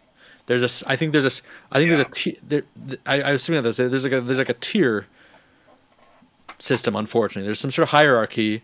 There's some sort of classism within the noise scene. There's some sort of separation, and there's artists that do that all the time, and there's artists that don't. And the artists that do it all the time don't get no one. Honestly, no one cares about them because they. Right. I mean, they, they, really. I mean, if you want people to take you seriously, stop doing that. Yeah. So I checked. I checked my D Ms or whatever earlier today, and I had some unknown person. Hey, I'm doing experimental noise and here's my links, and I'm just like, stop. If that's you, don't do it. Stop doing it. Right. And the other thing is, it's like, if it's on Bandcamp, isn't it released? Why are you exactly. sending me, why, what is that? How is that a demo? You, you, yeah. It's done. Yeah. You know? Well, I think part of that is, yeah, part of that is sometimes like, not like, do you want to release this? But it's just like, hey, listen to my stuff. It's okay, yeah. That, I get there is that, yeah. Like, I guess that is a demo. Then that's a demo of here's a demonstration of my what I yeah. can do. Yeah. And th- the not, thing is, is when you approach it that way, yeah, it kind of makes you not want to even listen to it. And the, the the other unfortunate thing is, what if it actually is amazing, but you're approaching me that way? Yeah. And I'm not listening to it, and now I just missed out because you approached it in such a, such a terrible way. Terrible. Yeah. yeah. Yeah. So yeah, it's, talk talk to someone. Talk to why why are you contacting me instead of Oscar or right. Gray at Chondritic yeah. or yeah. Uh, you know, whatever, anyone. Right. Well, Prurient. The thing is, usually those kind of usually those kinds of messages tell me that you are also contacting them. Right. Right. Like those kind of messages tell me you're not con. contacting just me, you're contacting you're contacting labels, not everyone. My label. Yeah. Yeah, exactly. So yeah, good point. Good point. That I think that's true. Um okay, so back to back to Fusty, back to Fusty. Um so you have a very specific label aesthetic and packaging. You know, you, you do crazy packaging. And not always, but yeah. Not, not always, not always. But you're known for crazy packaging, and you've I mean you've talked about it already quite a bit why that's important to you, but but can you tell about your label aesthetic and what what you try to achieve there and what your attitude is towards like putting together the graphic design or putting together the the packaging? What's the important thing? What's the not the important thing? Um so let's just say I'm doing a normal uh, collage, my, my style of collage. Um, someone, yeah, I'm doing a tape for someone. Uh, it's it's easier for myself. It's e- it's easy. It's just what it is. What it is. Um, it's a little bit harder for someone else. So I'll use that as a better example. Um, uh, you know, I'm doing doing a tape for someone. Uh, they have requested I do the art. So I, I I like to do the art unless the person has a very very specific thing that they want. Then absolutely, I'll I'll use their art. You know, whatever. It, that it doesn't hurt my feelings.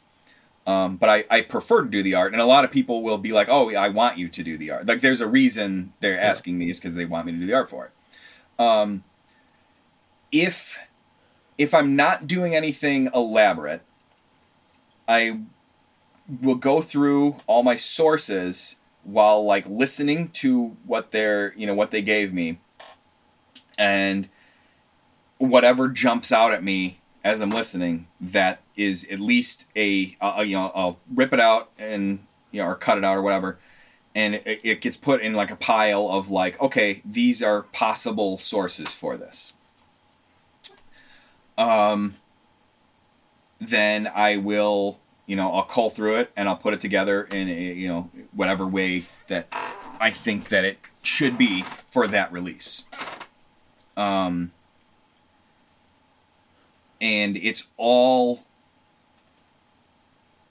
analog, I guess, and not it's not the correct word, but you know what I mean. It's it's yeah. all uh, real. Yeah, yeah, it's physical.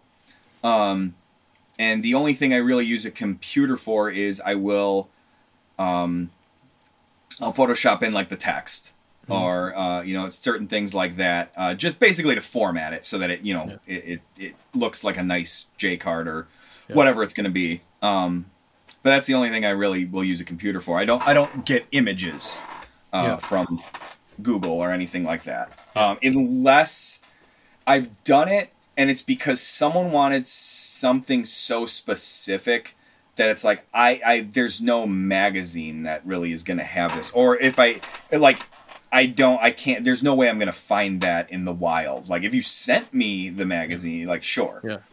Um, but it's... It, incredibly rare that I would ever use a Google image. Yeah. Um,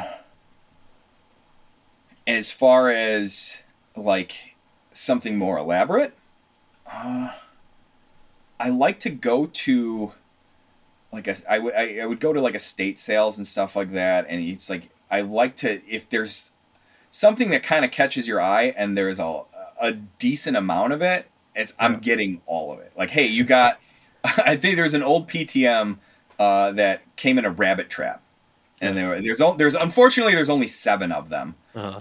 Um, but it's just like, well, I found seven cool rabbit traps. Like, I have to put a tape in this. Like, how yeah. could I not? Yeah. Um, you know, so you kind of use what you uh, what you have. Um, sometimes it's you know, it, it is normal things that you can just have a lot of, like uh, the the L skin graft. Um, yeah. The little, like, it's got the nails. Yeah. They're nails. You can get nails anywhere. So that was, you know, that to, and I like the idea of a not special package. That's just the package. It's, you know, there, it's not like there's ten wrapped in nail. No, there's a hundred. Yeah. Yeah. Yeah. Yeah. Oh, yeah, yeah. That's, that's the release. It's, yeah. It's a hundred in a thing. And, and actually my wife is the one that soldered all those. Wow. Uh, yeah, because she, I don't know, she likes to solder. So, and I, yeah, I, I can't really solder for, you know, I, I'm not good at it. She is. That so was... I, I have recruited her f- to do some things. She's done some art. Uh, she's sewn things because uh, I can't sew. Uh, but yeah, so a lot, a lot of, and it's, it is, it's just like, okay, this is cool, I guess.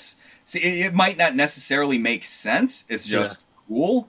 Yeah. Um, but I, I will save certain things for certain, like it, I, I, just because I have something, like I've had, had things for like ten years that I haven't used yet. And it's just like, it's gotta be the right thing to use this. Yeah. Um, do you have a crazy storage full of stuff that you're planning to use? I, I wish it was a storage. It is just, it's just a mess. Like I, I feel bad for my wife, my, it's my your house. house. Yeah. It's, It's got so much garbage of mine. She has like ten percent of the stuff. yeah, it's, yeah. No, I'm a, I'm a jerk. What about what about like the the the the kind of like the typeface aesthetic? Because I mean, don't take this the wrong way, but I mean, some of the stuff is like okay, pix like like the logo is like oftentimes pixelated, like some weird like like font. It kind of seems like you're just like like, like do you have kind of just like a like a fuck it kind of attitude towards like some of the the layouts or or, or the way? Um, yes, kinda, somewhat, not always, but s- sometimes it's uh, you know I might find a uh, I might find a font that it's like I you know I'll go through fonts or so, you know there's millions of free fonts and just like okay that one looks kind of cool, maybe that'll work for that one. Yeah. Um, you know and. I don't know. I, I actually kind of just like to use normal fonts, I yeah. guess. It's, it is just whatever. It's well, you know, I shouldn't say that. It's not whatever, but yeah. I, I somewhat treat the, the the text as a little bit. The text is probably the, the most whatever part of the package. Yeah. So yeah, um, that's uh, some. Sometimes I just suck at that because uh, I also don't really know how to use Photoshop. I can use it, but I'm not a graphic designer at all. Um, yeah. I'd almost well, rather just write on a piece of scrap paper and then paste it on there. Yeah. But sometimes you're, you're like, I don't know. I see some sort of similarities sometimes between it and like, I see uh, self-abuse is kind of like the same way too. Sometimes like some of us older self-abuse, it's such a essential cult label, and sometimes you look at like the layouts or like the the fonts that he used or something. It's like it's like Times New Roman or something like that. It's like it just looks like super like random. Like he just used like some random font at the end of the day, and like it doesn't look cool. You know, like some people. I don't like. I'm also not a, a graphic design guy, so I use like one font. And it kind of works for me, but like you see some guys, some some stuff that have this really slick layout, and someone that's like really knew how to do this, and you see other layouts where it's just like, fuck it, let's get it done. And it's like, I like that, you know. It's like I, and so I, I kind of see that on, on Fusty sometimes. Like you have these like elaborate packaging, and then like this sort of like, like kind of like fuck it, like layouts with the fonts and stuff like that. And I, it's it's, it's it, it it is it's almost fuck it because I still, it's not, it's not like it. I just I mean, go it, boom and put it up there. It's like all right, well now I, I try to put, yeah. And so if things are like off center, there's a reason. It, it isn't like yeah. just I'm not like. You know, yeah, yeah, yeah, yeah. But yeah, and the, the pixelation is probably because maybe yes, I am blind and I just can't see it, or or it looks good on the screen, and when you print it out, you know, you print out like a bunch of them, and you're just like, well, I guess that's I. If it looks awful, I would probably reprint it. Yeah. But if it's like, all right, well, I guess you know this is what it looks like. What are some labels that are that have been influences on you? Hospital, obviously. Yeah. Um, you got a hospital tattoo, right? I do. Here. Nope, wrong leg. Nice. Yeah. Um. Yeah. Uh.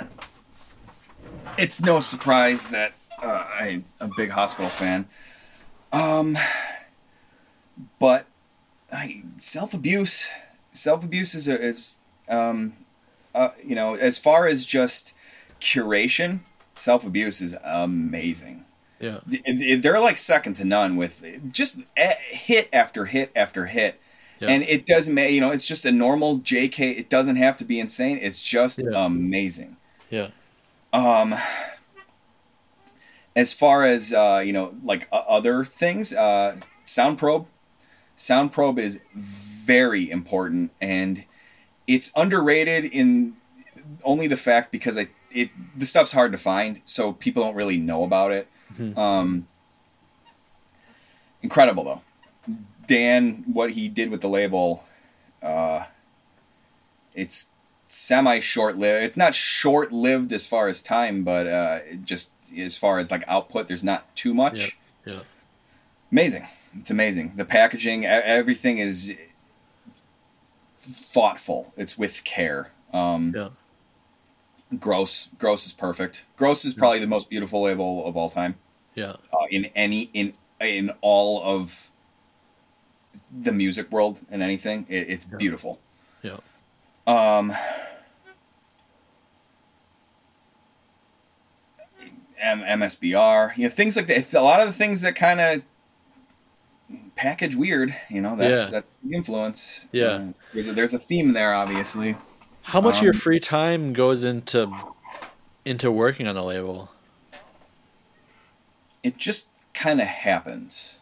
It's just like when I, when I just do things, I, I just do it. Um, yeah. You know, some things take me days, some things take me a couple hours.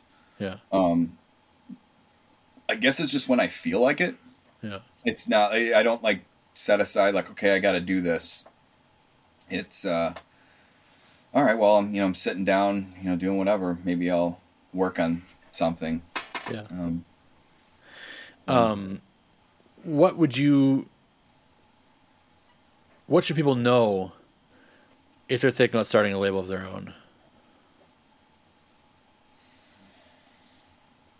If you're just starting, be prepared to lose money. Be prepared to not sell very much. Be very prepared to trade. If someone offers you a trade, you one hundred percent take that trade. Um, don't go asking label like, hey, I got this. You want to trade? I mean, you can do that. Uh, and sometimes people are more than willing to trade, but it's kind of... I, I trade. I definitely still like trading, but it, first of all, it's very hard to trade overseas now because yeah. it's unbelievable shipping prices. Yeah. Uh, uh, just unbelievable. Yeah. Um, but in the States, it's like I, I, I have so much stuff now that it's like, give me a reason to trade with you, and I'll I'll, I'll, I'll trade with you probably. I'll, at a show, I will yeah. more than definitely trade with you. Yeah. Um. That that's easier because it's just. You hand it off. Yeah. Cool. That's great. Yeah. Shipping something, it's a, it's not that it, shipping costs much, but it's like, do I, do I need what you're going to give me? Right. Maybe I do. So, yeah. you know, in, entice me. Um, but yeah, definitely, definitely trade. Um, treat, if, if you're doing other people's things, treat it like you would treat your own. Mm-hmm. Um, if you're going to treat yours like shit, I guess that's, that's your thing. But, uh, if you're going to treat yours really well and then treat some, something else in your label wrong, why, why would you do that? Yeah. Um, I can't really think of like examples or any, anyone that would do that. It's just a thing that you shouldn't do. Right. Um, oh yeah. My, my wife, the, the most important thing, ship things out on time. Don't don't make people wait. Like, I understand there is a need for some pre-orders, um, and when you you know say something is a pre-order, that's fine because at least you're upfront about it being a pre-order.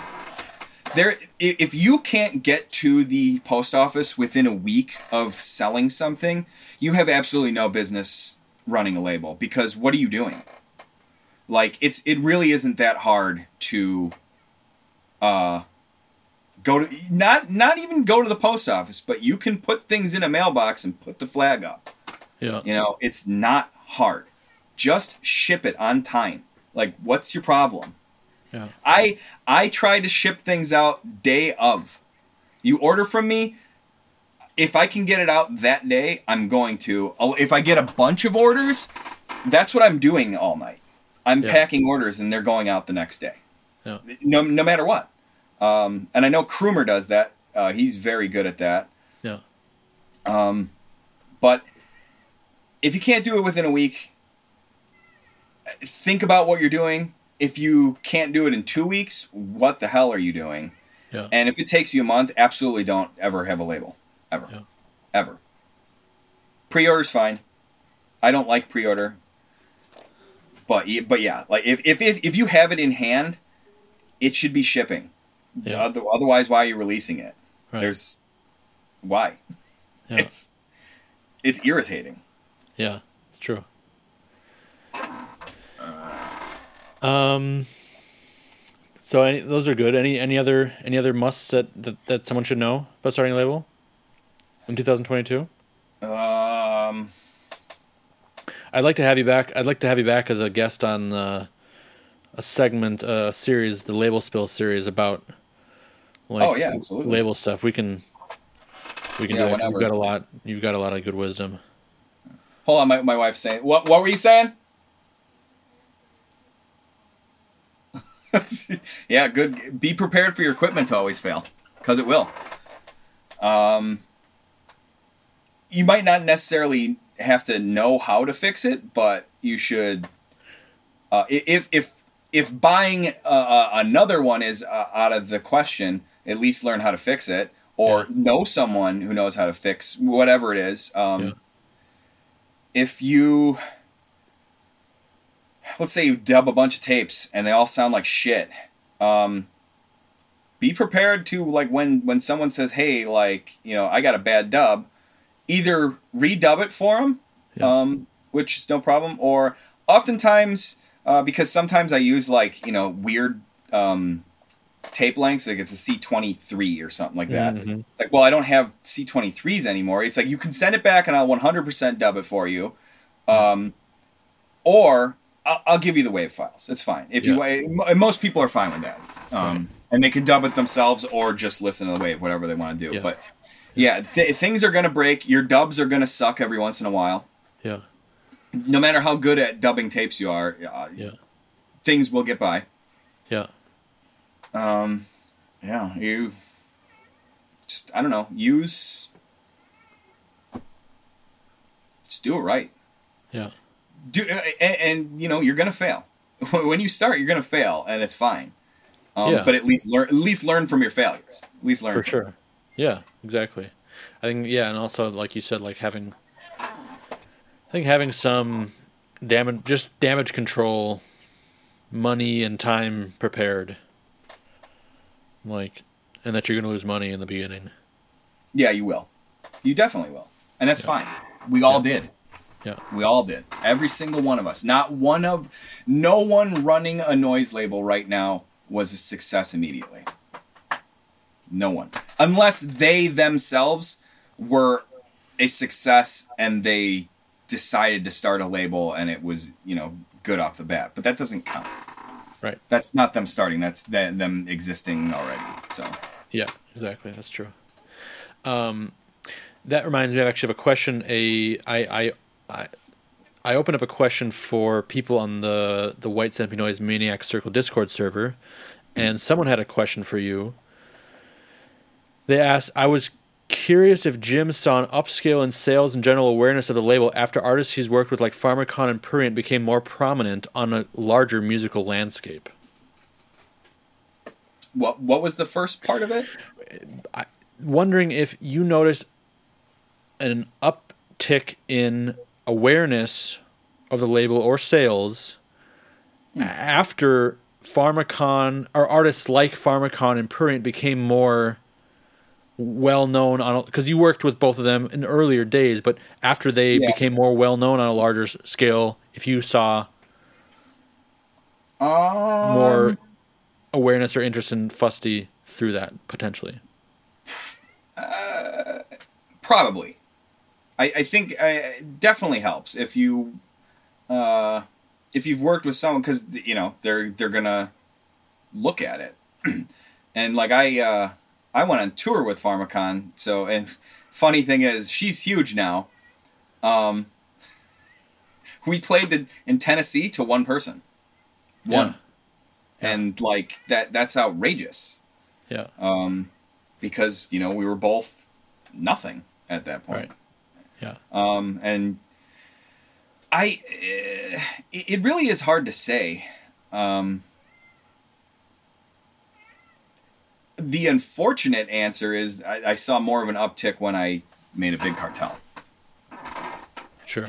So whether or not, and it, maybe that was people had heard about it because of, you know, they bought the, the, uh, the Prurient Rita or something like that. Yeah. Um, And the fact that there's, you know, two hundred or three hundred of those, you know, that, that definitely helps. And yeah, right. what there, I think there's three hundred of the Deterge Pharmakon that uh, Sam and I did. Mm-hmm. Well, yeah, probably. Yeah. Not nothing like crazy where it was like, oh, that's absolutely why, but I guarantee I got some customers because of that.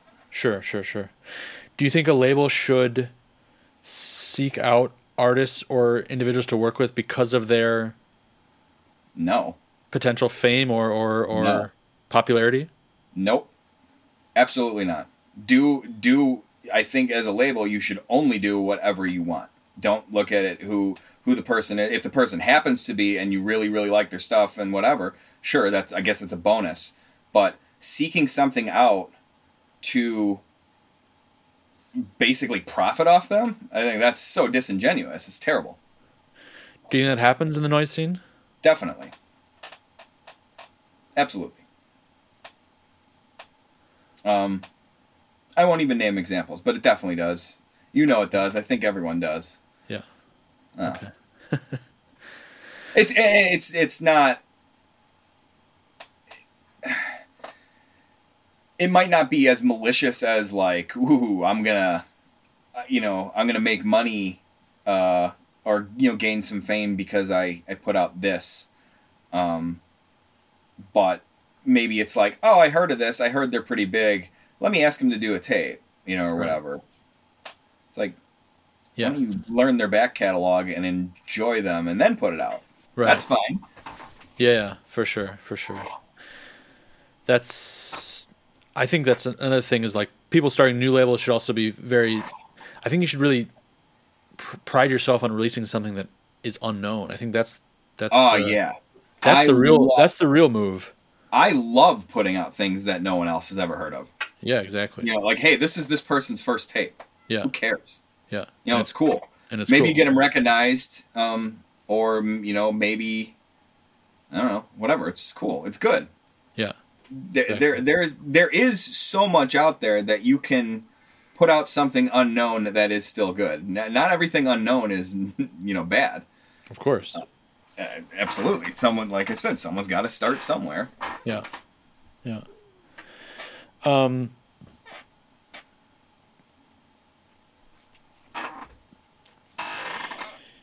You, you know, you t- you mentioned the name Fusty Cunt. You don't like it anymore, um, and someone actually wrote me one time when I was starting my Shopify, when I switched over to Shopify from Big Cartel, and was like, "Hey, be careful with, you know, using certain words on the thing because they have like bots that, mm-hmm. or, or or moderators, I don't know, but they'll." You know, they can be like triggered by certain words. Um, I also had a friend get his PayPal blocked oh, wow. from selling through Big Cartel, uh, Genocide Organ and Mauthausen Orchestra. What an awful company PayPal is. Yeah. So PayPal actually blocked him, or they froze his account for a while. Um, I think I, I think I saw some about that. Yeah. Some, yeah. So, um, and, and I'm, I've noticed it more and more now that I'm using social media more, um, yeah. is that, you know, I've noticed that, for example, a lot of people will use like sense, you know, they'll, they'll censor words or whatever. And I, you know, it's not because of, hey, I don't want to say these words. It's because you will get, I don't know, flagged or whatever, right? Flagged, shadow banned, or just kind of buried algorithmically if that kind of stuff is picked up on. Have you had any sort of issues with that or anything like that, or any sort of like just censorship or, or kind of um, deplatforming or people coming after you about stuff? Surprisingly, no. Never. Uh, and I don't, I don't like censor anything. So, uh, you know, I, whatever. If it, if it hap- if I've been shadow banned, I guess I, I just don't know. Um, and I guess I don't care. Yeah. Uh, but no one's, no one's ever really come up to me, and I, I've seen people like offended by things I've put out, but they definitely, definitely would never confront me on it. You know, yeah. they'll, they'll just post about it and, you know, whatever. Uh, but I, I haven't seen any, anything that necessarily affects the business. Yeah. Part of it. Yeah. Um, no, I don't know. I, I try not to. I don't. I don't like put things out for the sake of, uh, you know, being like offensive or something like that. So a lot of times it's actually just not. Yeah. Um. And I think because maybe I just call it Fusty, uh, and that's not even a self-censorship or like an awareness of like, oh, I'm I better not, you know, put cunt on there. It's just I I'm I'm lazy. I'm yeah. too I'm too lazy. I'll just write the word Fusty and it's fine. Yeah. Um, but so maybe I uh, accidentally, you know, stopped that from happening to myself. Without yeah. my knowledge, okay. like without without intention. Yeah, yeah, yeah, yeah. But yeah, I I have seen that. Um, I get it. Uh, you know, it, especially if you're running a label, it's your business. Why you know, you, it's better to just censor a word and you know whatever than you know you'll get deplatformed, uh, so you can't get any money. Um, yeah, I've just started. I think the last upload I did of your stuff. I think the old ones I still haven't uncut, but the last. Last one I did like C N T or something like that because I'm just like I don't know. Yeah, if you do it, just put just put Fusty. I don't I don't want it to mess with you either. So yeah. No, and, no, no, it's fine. I mean, I, I mean, it's just more when I think of that, it's kind of a shame, but it's like it is a shame, but it's reality, and there's nothing you can yeah. do about it. So yeah. Um, uh, one thing I th- I think is weird is like censoring thing. I, I I've seen it before. Like there's a word, you know, a certain word or something like that, and it has like asterisks. In like on the actual like artwork, uh, and not not just like they posted a picture of it and censored it or something like that. It's just like, why are you putting it out if you're gonna censor? Why are you right. gonna censor your own label? Like then just don't don't do it. Or uh, like I, I have a problem with this word. I don't want to you know change it or we can't do. It. I don't know. It's weird. Yeah. Cens- censoring anything is very strange to me, and the fact that we have to do it for certain things like that because. Things that are way, way, way out of our control. Oh man, it's it's like devastating. Yeah. Have you had any issues like that in like the physical world in terms of like gigs or or or physical confrontations or things with people like that? No, but I rem- I'll never forget it. I think it was the. Might have been the first time I met Hansel, um, uh, Chris Ooh. from Chris Hansel. Yeah, yeah. Uh, it was it was it was funny. He uh, he played a show in Chicago, and I I, th- I think I, I I would assume I played, but it's right when the support tape came out, the first support tape, and I had a picture of the cop. I can't remember his name, Darren Wilson, and he's like the only person. He didn't say anything bad. He but he he looked he. Goes he's just like it's like I hate this. He's like I just want to break all these tapes. I was like, good, that's the point. Yeah. Like you know, but that's the only time. And he didn't say it like he was offended by yeah. it. It was just kind of like I, I want to break these, and yeah. it's like, well, then it elicited the proper reaction. That's exactly, yeah. um, that's exactly the the purpose of it. Yeah. Um. But yeah, no, no one's ever like. Been upset at a show or anything. No one's ever confronted me about anything really. Uh, not that I can remember. It must have been if, if it happened, it was that insignificant that I can't remember. Yeah, yeah, yeah. Um,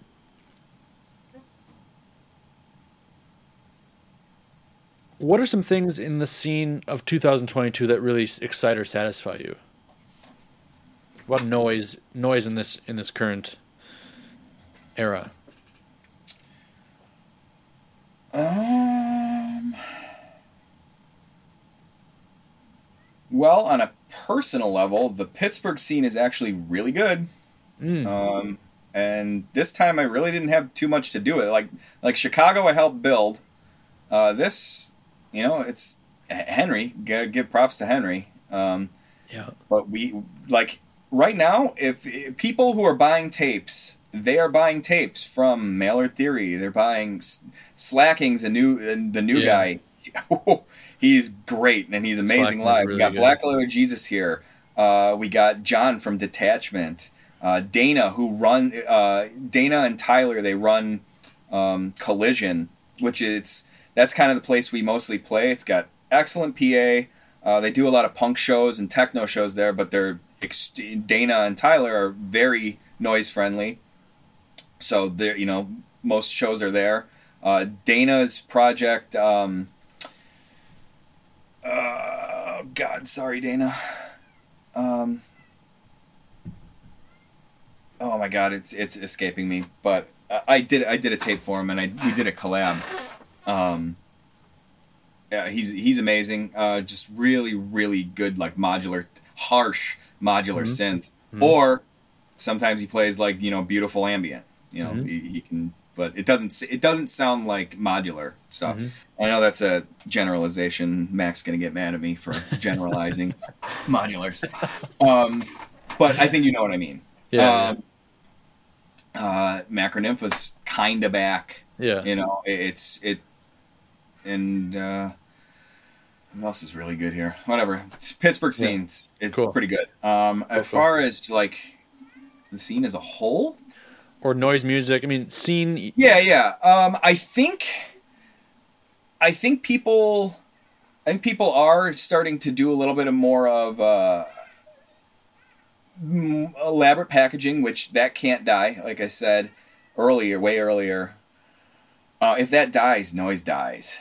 Um, so, like, just, just you know. People that aren't like you look at what uh, Hospital's doing, and it's absolutely insane. Uh, like the most insane packaging in all of noise, absolutely right now, if not ever. Yeah. Uh, but yeah, just normal people kind of you know, and it's it's it's even just like, hey, this is like in a like piece of like glass shard or something. It's like, whatever. It doesn't matter. It's it's something different, yeah. uh, and I think people are more. Uh, doing that, you know, like the younger kids, it's like they haven't, they haven't, it's not gone to them. Yeah. You know, they're not, not they're not over it. that. Right. They're not over it. They, they, and you know, those are the ones who uh, will still release physical media and stuff. They're, they're not like yeah. Bandcamp. It's like, hey, I want yeah. this to be, this is insane. Yeah. Um, Check, I, yeah. I wish. Sure. This is something you'll appreciate. Oh, what this is that? Sent to me in a in a broken box from Virginia. Um, it's the dude's name. I always want to call it Nyoctobliss, but it's not Nyoctobliss. That's the metal band. It's uh, dude uh, Orion Lopez, I think. From I that can't open familiar. it. What's it? Uh, yeah, that, yeah, things like that. Look at look at how like stupid that is. It's great. It's it's it's. It took like so long to get through customs. It took so much back and forth, and I was like, I, I didn't know what it was. Then it was like, got it. It's like this stick sticking out of the box. I was like, God damn it! Perfect. it's, no, it's difficult. It's, it should be difficult. In- inaccessibility. Um, I I'd like to say that uh, C Ds are coming back, but I don't think they are. I think that was a myth, uh, unless I, I don't know. Because I just did those three C Ds, and man, they sold like garbage. Mm. Uh, so may- maybe it's just what it was, but I mean, they're things that I feel like definitely should have sold. They sold well uh, for me. I'm, yeah, well, that's good. Maybe, maybe out of them. Maybe, maybe it's just me. But the the, uh, the Proof of the Shooting box set sold very. It was, it's gone. Yeah. It's gone from me. I don't know if Dan and uh, Pat still have some. Yeah. I assume they probably have some, but. Uh, I don't know. I think I think the thing with uh, C Ds is people think that they're going to be around longer, which they will, so they kind of hold off, and then maybe they forget about it. Yeah. yeah. Um, there is that. I mean, yeah, I think that, that ties into. I try to avoid it. I try to resist it, but there's that there's that phenomenon like we talked about earlier, like the the the the release day. Yeah. Flush, and I think some C Ds maybe aren't. I don't know. People, they get they, they, they get swept along in the stream, and because they're large editions, usually yeah, people usually think of that way. And we saw those couple years where there were tons and tons of C Ds. Yeah, and they're still they're it, still coming out. But I mean, like since twenty twenty, I think there were so many C Ds. I think there's some labels that can just do it better, maybe, and maybe maybe it's you know, I'm not known for C Ds, so Yeah. You know, I, I can sell tapes all day long. You know, they they'll, they'll probably sell out. Uh, that's C Ds. probably the that's probably it. I think I think just the, the you know, because Fusty's really known. I think you know you're really known for your tapes and the special. Not everything is really crazy packaging, but everything has a certain special hand. It's a very handmade. Yeah, object. yeah. I mean, you get you you get something from you. It's like. Even if it's crazy and weird and you're like, what is this? It's still like, this is something you made. And C Ds do have that manufacturer kind of manufactured, mass produced thing. And I think maybe for the people who really follow your label, that maybe wasn't as directly, right. didn't have that, that Fusty touch. I don't know. And, and the, even, even though these didn't like sell all that well, I'm, I don't regret doing them. I, I think they're good. I, I, I like them. Otherwise I wouldn't have done it. Uh, and, you know, whatever, they're around. I, I, I occasionally thing. do. Go ahead. The thing is, like, you put them out how long ago? Two months? That's not that long. It isn't that long. It it, it is in the, you know, the... It is in the, the tape it is in the tape it. game. Yeah, you're right. In the, in the, in the limited to fifty tape game, that's a long time. But in the C D game, that's, that's how There's it should be. C Ds that have been around... You know, I'm sure Pat has C Ds that he did in the nineties that he still has. Exactly, exactly. And it's a slow burn with C Ds, and they, and if it's good, they'll trickle out. And I think that's that's the way you got to look at C Ds. And like, you can't be like, oh fuck, the last week, like they were out, they've been out for two weeks and they've already slowed down selling. Yeah, it's just how it goes, but it they'll right, they'll go.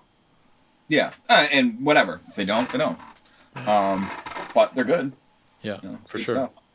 Like, especially, like, uh, they, they're all good, but the Colbert, man, he's just doing some really good ambient. Like, if you yeah. want good ambient, he's he's up there right now. For I don't sure. know, something about Long Island ambient, because Luceria and Colbert, they're both from Long Island, and yeah. very, very good.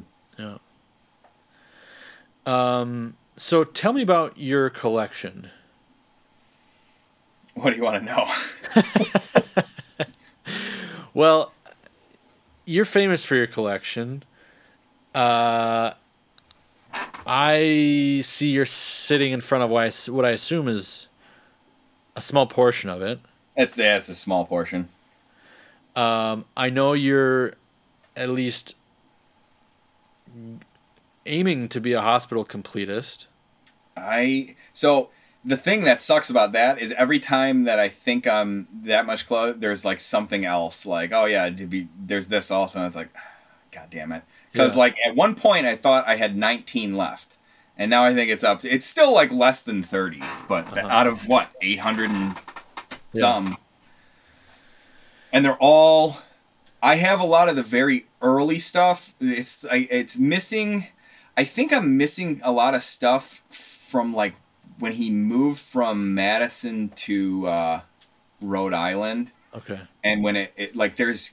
And it's... I think it's because it's uh, fractured because him and Matt um, Simmons, who ran the label with him in Madison, um, they were both doing things at the same time, I think. Uh, so there's certain things that's just like, well, there might actually only be, like, five of these. Yeah. You know? Because, yeah. So it's like, there's there's definitely some stuff that I probably will never have and no one will ever have. But, you know, it's the hunt. He, I, I like does, the hunt. Does he help you with that process at all? He has helped me a couple times, yeah. No. How, is he like, he, he knows he knows it's your goal? Oh, he definitely encourages it, yeah. It's, yeah. But it's it's not like a... I don't think he wants to, like, just hand it to me, you know, because what's what's the fun in that, you know? I, I'm not even thinking, like, like giving you stuff, but I'm just talking, like, giving you, like... info or tips or, or oh yeah yeah he's he give, he's giving me info. Like sometimes it's like, hey, what is, you know, Hospital number seventy-four or something like that, because yeah. it's like not on Discogs or whatever, and yeah. it's, I think a- actually that Hospital seventy-four I think is the it's one of the shirts, because a couple okay. of the early shirts actually have catalog numbers. Uh-huh. So that's, you know, like that's part of having it all. You have to have, if you basically if it has a catalog number, it's fair game. Yeah. Um, wow. Like there's one, I think it's, I think it's Hospital two ninety-nine is a uh, it's like a, uh, basically a deconstructed magazine, uh-huh. like a glamour magazine that I, I think Nico Vassarelli, I think it's, it's his, um, and it's like five hundred pages of like, it, it, basically if you got like a, uh, a Sears, an old Sears catalog or something like that. And, but took the spine off and they're just separate pages. It's like, you know, that's, it's, it's got a catalog number. I have it, but it's like that. I've never seen it for sale. Yeah. Uh, I, I got it on like eBay, I think, but I've never seen anyone else have it. And I think there's a lot, it's probably, probably the like fashion world has it. Right. And right. Right. Even, right. It's because it's not noise at all. Right. Or maybe it is. Yeah. Um, but, uh, it, yeah, I, I, uh, I have like my collection's it's really in shambles. It's not organized at all. Uh-huh. Uh, like what you see behind me is kind of nicely placed on a shelf, but it's not completely organized. Yeah. Like uh, those are all the uh, the hospital, uh, the little Disney box looking yeah. things. Uh, that's like I that's all of them. I think I'm the only one that has all of them. Yeah. Um, cause there's like two of them that are limited to ten. Yeah. Uh, and that's because they stopped making those cases. Yeah. So yeah, yeah. They just disappeared. Um, but I really, I'm really into hunting for a lot of the nineties stuff now. Yeah. Um, stuff that directly and indirectly influenced me that I'm yeah. kind of, you know, trying to, it's like a history lesson. Right. Um, and hunting for it is fun, but absolutely unbelievably devastating. I bet. Um, you got a decent job, right? What's that? I got. Oh yeah, I do. I got a decent job. I think that's um, that's a that's a key. I mean, I, I that think helps. Yeah, if you. I mean, you. Some of this stuff. I mean, I've definitely paid way too much for certain things, yeah. but you know what? There isn't. I'll never get mad at, at a price of something because. It's either, you know, you see a price of it and it's like, how bad do I need it?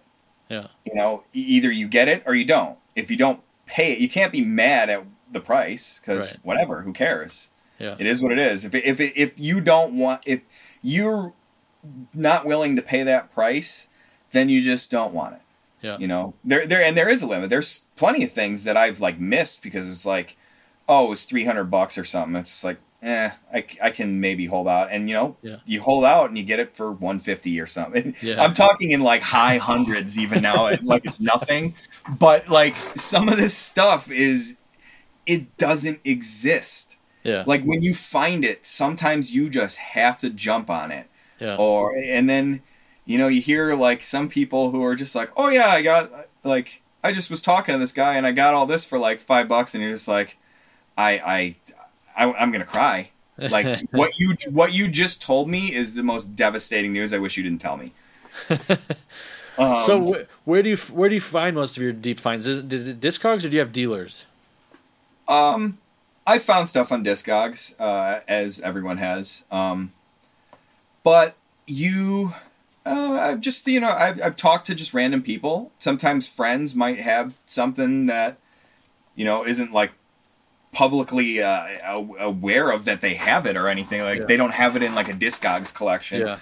but like it's like I know they have that, I'm just gonna ask them like yeah. hey, would you sell that or whatever yeah. um the way I got all my Deadline stuff, I just got in touch with this Texan guy and he happened to have really insane shit wow. that's like, you know, like there is no way any more of these even exist probably. Wow. Um, just, just with the way that Richard there. Cause you know, I, I have better access to talk to Richard now cause he lives here. Yeah. And, uh, he, stuff that he doesn't have, right. you know, he like, he almost never had it, right. you know, he might have a master maybe, right. but like yeah. doesn't have a finished product of certain things. And it's it, it, the thing, there's some labels, um, Deadline in particular, that no matter what, it just keeps going. There's different versions. Yeah. Uh, Grey Wolves are another one. No one on earth ever will ever have every Grey Wolves thing because yeah. there's because as far as I'm concerned, like with the eighties and uh, like Grey Wolves, bootlegs count towards yeah. the collection. Okay. Maybe they don't. Uh, you know, it's like, oh, it's not an official release, but guess what? That was what they did. So yeah. the bootleg matters just as much as the one that, you know, David and Trevor did or something yeah. like that. Yeah.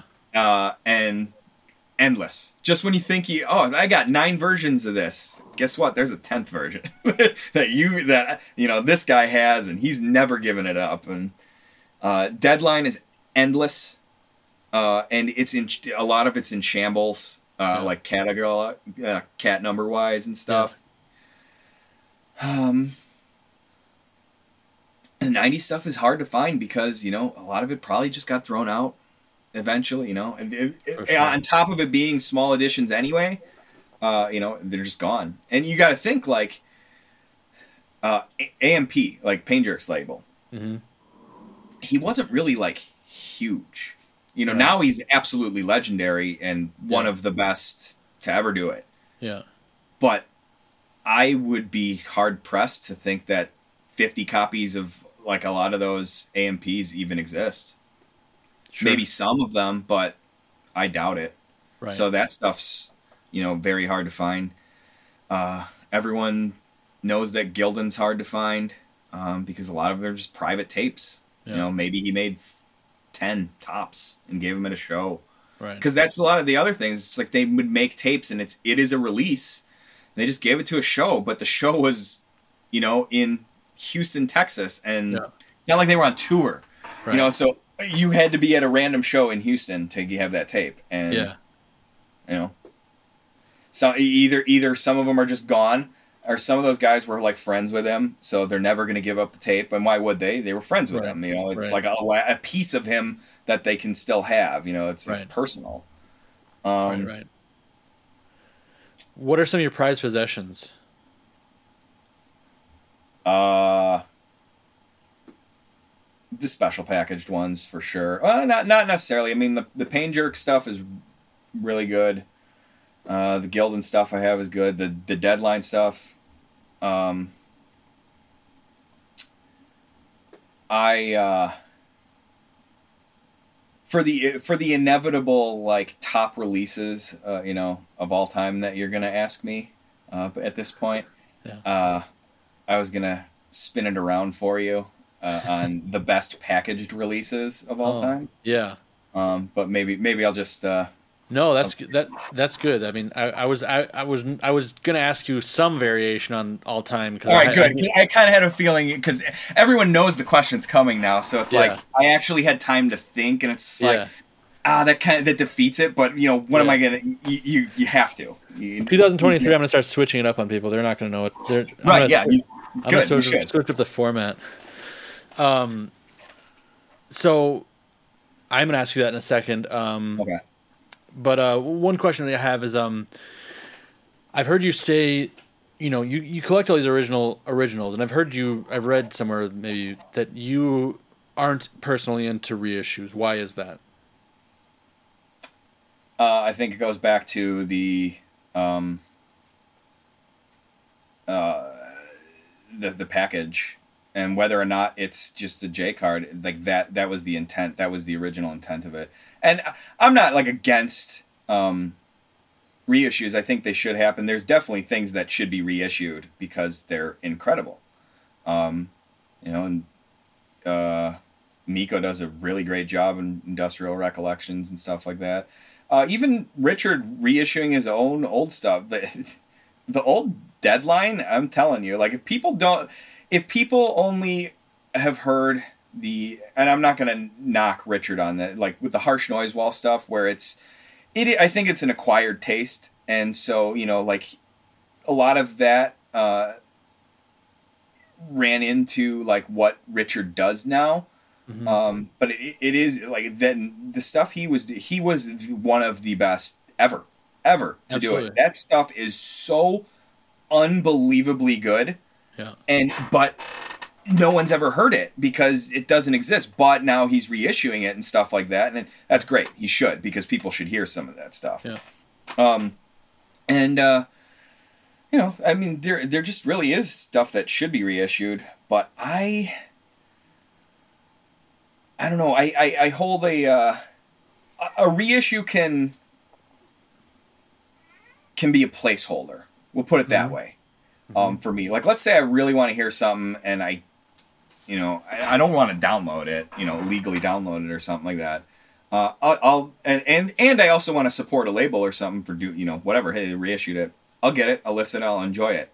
But I will always search for the original. Mm-hmm. Um, I also kind of believe that people shouldn't be reissuing things that they don't personally have the original. I think you should have the original, because otherwise, how did you hear it? You know, what, did you download it and you're like, oh, this is cool, I, I just want to put it out. Like, did you really did you really experience it? Not really. Yeah. You just downloaded it. Yeah. Um, so that's that's important. Like, I, I had asked um, uh, Mark Solotroff if I could, if if and when I get all the cassette series, the A fives. I think there's nineteen of them. Um, you know, can we just do a box set reissue, C D? You know, just do each nineteen C D reissue, have a booklet, you know, like a perfect bound booklet with all the, you know, all the art and stuff like that. Uh, it will never happen, though, because the condom. So, and you can't just leave out condom. Uh, so it'll never happen, which is fine. Um, but, you know, some of them on their own have gotten reissued and stuff like that, and they should. Uh, and then there's a couple that are eluding me and will probably... it's, uh, it's so hard to find some of those. And those, you know, another thing, limited to fifty. They're all fifty. Um, and they're all good. Every single one that I own is incredible. Yeah. But, but let's just say Condom... Uh, Mike was saying, oh yeah, you can you can reissue it, and I got permission to reissue everything from everyone, but I did not have them all personally. I would not put it out. I would wait years until it's like, well, you okay, I got my final piece ready to go, you know, yeah. we, we can finally reissue it now. Yeah. Um, Mark reissuing it on the other, yeah, whatever, yeah, he could, but yeah. Um, once again, it won't because of the condom tape. I respect um, that, though. That I, I, I feel that too. I feel I feel that too. I feel like I've been also approached by some. I'm not a big collector of like the old stuff. I would love to be, but I just am not. It's it's not. Yeah, sometimes you just can't. Yeah, I love it though. But I mean, so I mean, I've gotten like approached by certain people or like kind of like either artists or like other labels. They're like, hey, let's reissue this, and I always kind of feel like. I'm sure it's killer, and I think someone should reissue, reissue but I don't have. I, it's like I'm, I don't have it. Like I never had it, right? And, I, and like, if you're gonna send it to me now, I can listen to it, be stoked on it, but it sort of feels it's not right. It's a re a, when a, when a label's reissuing something, I, I think it should be somewhat personal to them. Yeah. You know, I guess like it should be meaningful. If you're if you're willing to reissue something, at uh, you have to ask yourself why. Why am I reissuing this? Because uh, I love it, or because I know I can make money from it, or something. Right. You know, it, what are your intentions? Right. Um. Uh, yeah, I, I, I, it's just, just, just have it. Reissuing is fine. I, I'm not against reissues. I, I. I Not not misquoted, but I think that's. Uh, I think people think that I, I hate them. Don't yeah. ever reissue it. No, absolutely reissue things. Yeah, but do it right. You know, and it doesn't. It, do, it doesn't. It doesn't. Sat, it doesn't fill a hole in your soul. It doesn't. It will. It'll never. A reissue will never fill a hole in my heart. Maybe it yeah. will in other people's though. You yeah. know, because they they want it for a different reason. Yeah, and that's absolutely fine. Yeah, cool. But always avoid for me. Okay, so tell me your top five packaging of all time. Might give you a little more than five, but okay. And don't just tell. Yeah, show me. Don't just tell me. Yeah, show yeah. me. I, I'm, I'm gonna try one. One that I thought of that I, I don't know where the hell it is. Uh, this is a classic. Gross. Passion mm-hmm. of the Rubbers. Masana. Mm-hmm. Amazing. Absolutely genius. Oh, yeah. Genius. Uh, this is Pain Jerks, Great Invisible Crashing. On uh, Bentley welcomes careful drivers. And that's a saw. I mean, you got to be little... It's a miniature hacksaw. Miniature hacksaw. Yeah. yeah. Um, this one is kind of a, a strange one. Uh, it's Scott Generex, E equals H V. And it's... I'll undo it so people can see it. It's like from nineteen ninety. Uh, it's a piece of like cinder block. Wow. Uh, and then it's got like a metal plate, and maybe we can get it on camera. There's like mathemat. No, you can't see it. It's like it's like mathematical etchings and stuff on it. Um, and I think he did it as a. Uh, like thesis or something like that mm-hmm. in like school. Um, and there's apparently like five hundred copies, which might be true, but wow. that's kind of outrageous. Wow. Um, yeah, this one.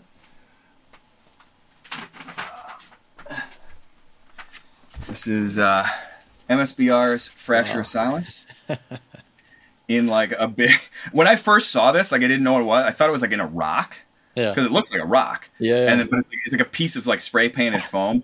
Yeah, and it's it's it's just so dumb. But this yeah. is this is amazing, yeah. and it's good. So everything that I'm, the reason why they're like in the tops, yeah, is for both.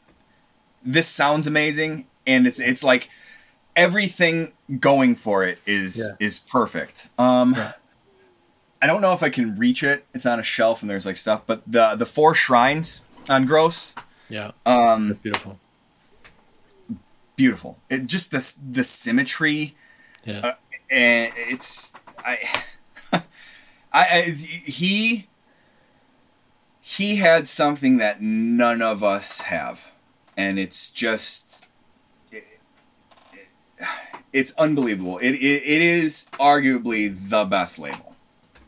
Arguably, um, definitely that that can be said with pretty good uh, confidence. This is a good one, and the funny thing is, is it's not it's not on SoundProbe, but it is you know SoundProbe related, and it's it's on Uncut, and it's uh-huh. a uh, proof of the shooting diagram A double, oh. and it's got these little handcuffs that come with it. And Uncut it's, meaning uh, moted. Mote's label, yeah, yeah. Um, it is. It's just it's it's simple, but it's it's perfect. Like this yeah. is this is everything about like nineteen nineties noise. Like yeah. this is what it is. Is it, it's it's kind of it's dirty. There's like weird fuzz on it. Yeah, it's taped you know, taped on like labels and stuff like that. They're yeah. kind of coming off because it's you know glue that's twenty-five years old. Yeah. Uh, Uh, the one that I can't find is Cosmic Bondage uh, from Smell and Quim with yeah. the doll. Yeah. Wow. I mean, come on. Like, yeah. what what an outrageous... Them, in, you can say everything from them is pretty much essential. Uh, they're, they're, they're on a whole other world. Yeah. Um, and then uh, a newer one that is... It's creeping its way up to like the best packages maybe ever. Uh, it's, in, it's in the other room. I'll, I'll get it. Show me. Sure. Yeah, bring it. This is a uh, it's a, it's a new hospital one. Oh yeah, and it's yeah the Oswald Resurrection, the United States of Autopsy.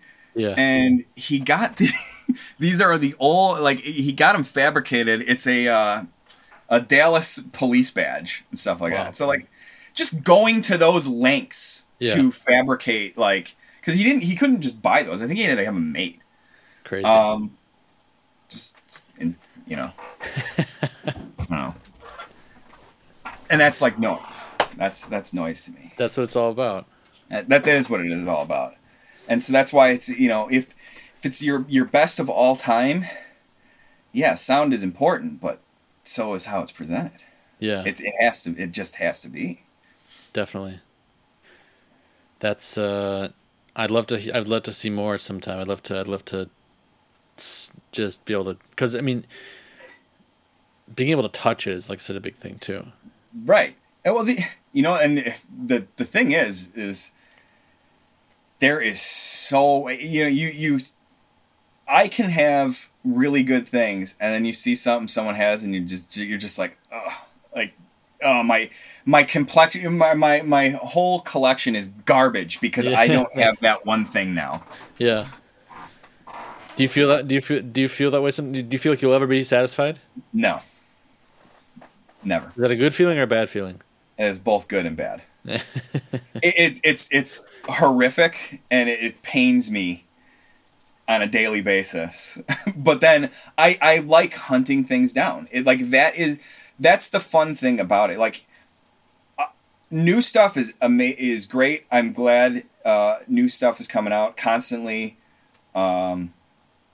You know, whether, you know, insane packages and stuff, but it's like, you can get it and it's pretty accessible, um, as it, as it should be. But then to hunt for that old stuff, cause it's, it's just gone. It's so, you know, even when you're hunting for like, oh, I want a, an old Led Zeppelin record. It's like, you can probably find it, right? You know, but noise, yeah. fifty copies less, ten copies. Yeah. ten copies means it doesn't exist. As far exactly. as I'm concerned, it doesn't yeah. exist. Yeah. Cool.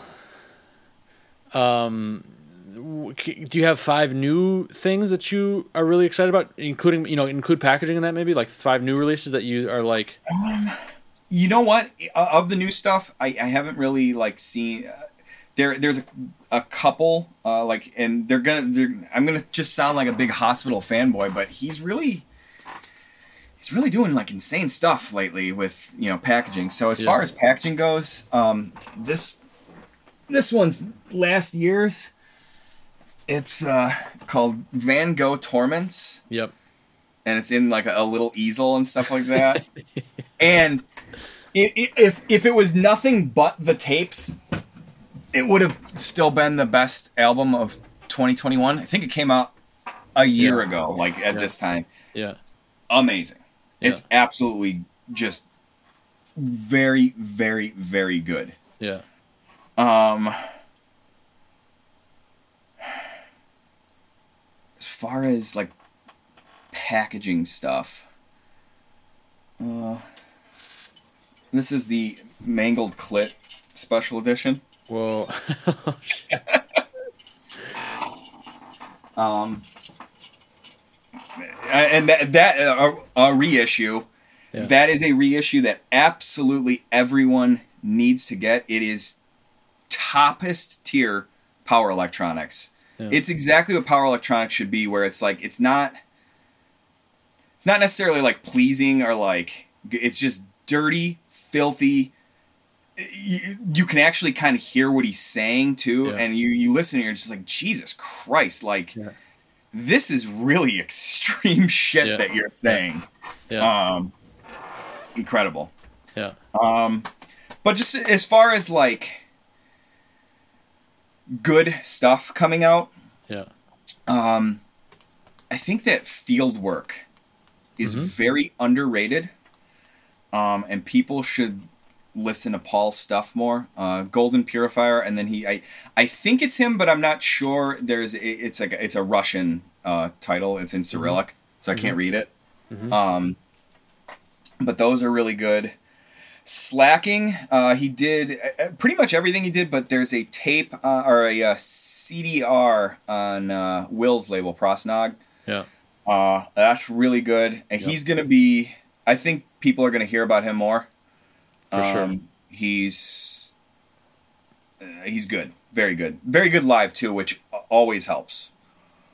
Um, there's a new product or a new uh, Hospital uh, kind of mainstay called Acoustic Shadows, and mm-hmm. it's all based on uh, like Civil War uh, kind of stuff, mm-hmm. Civil War like ghostly. Um, Kind of hard to find because I don't think I don't think he put that on Band. He puts a lot of the stuff on Bandcamp, but I think this mm-hmm. is like limited to twenty-five and fifty. Mm-hmm.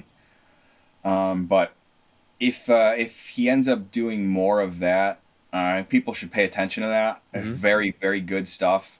Very different. Um, very, very noise. It mm-hmm. actually is noise, um, where it's it has that unlistenable quality to it. It's like it's mm-hmm. not not hi-fi. Like, ooh, yeah, this yeah. is it's it's it's death.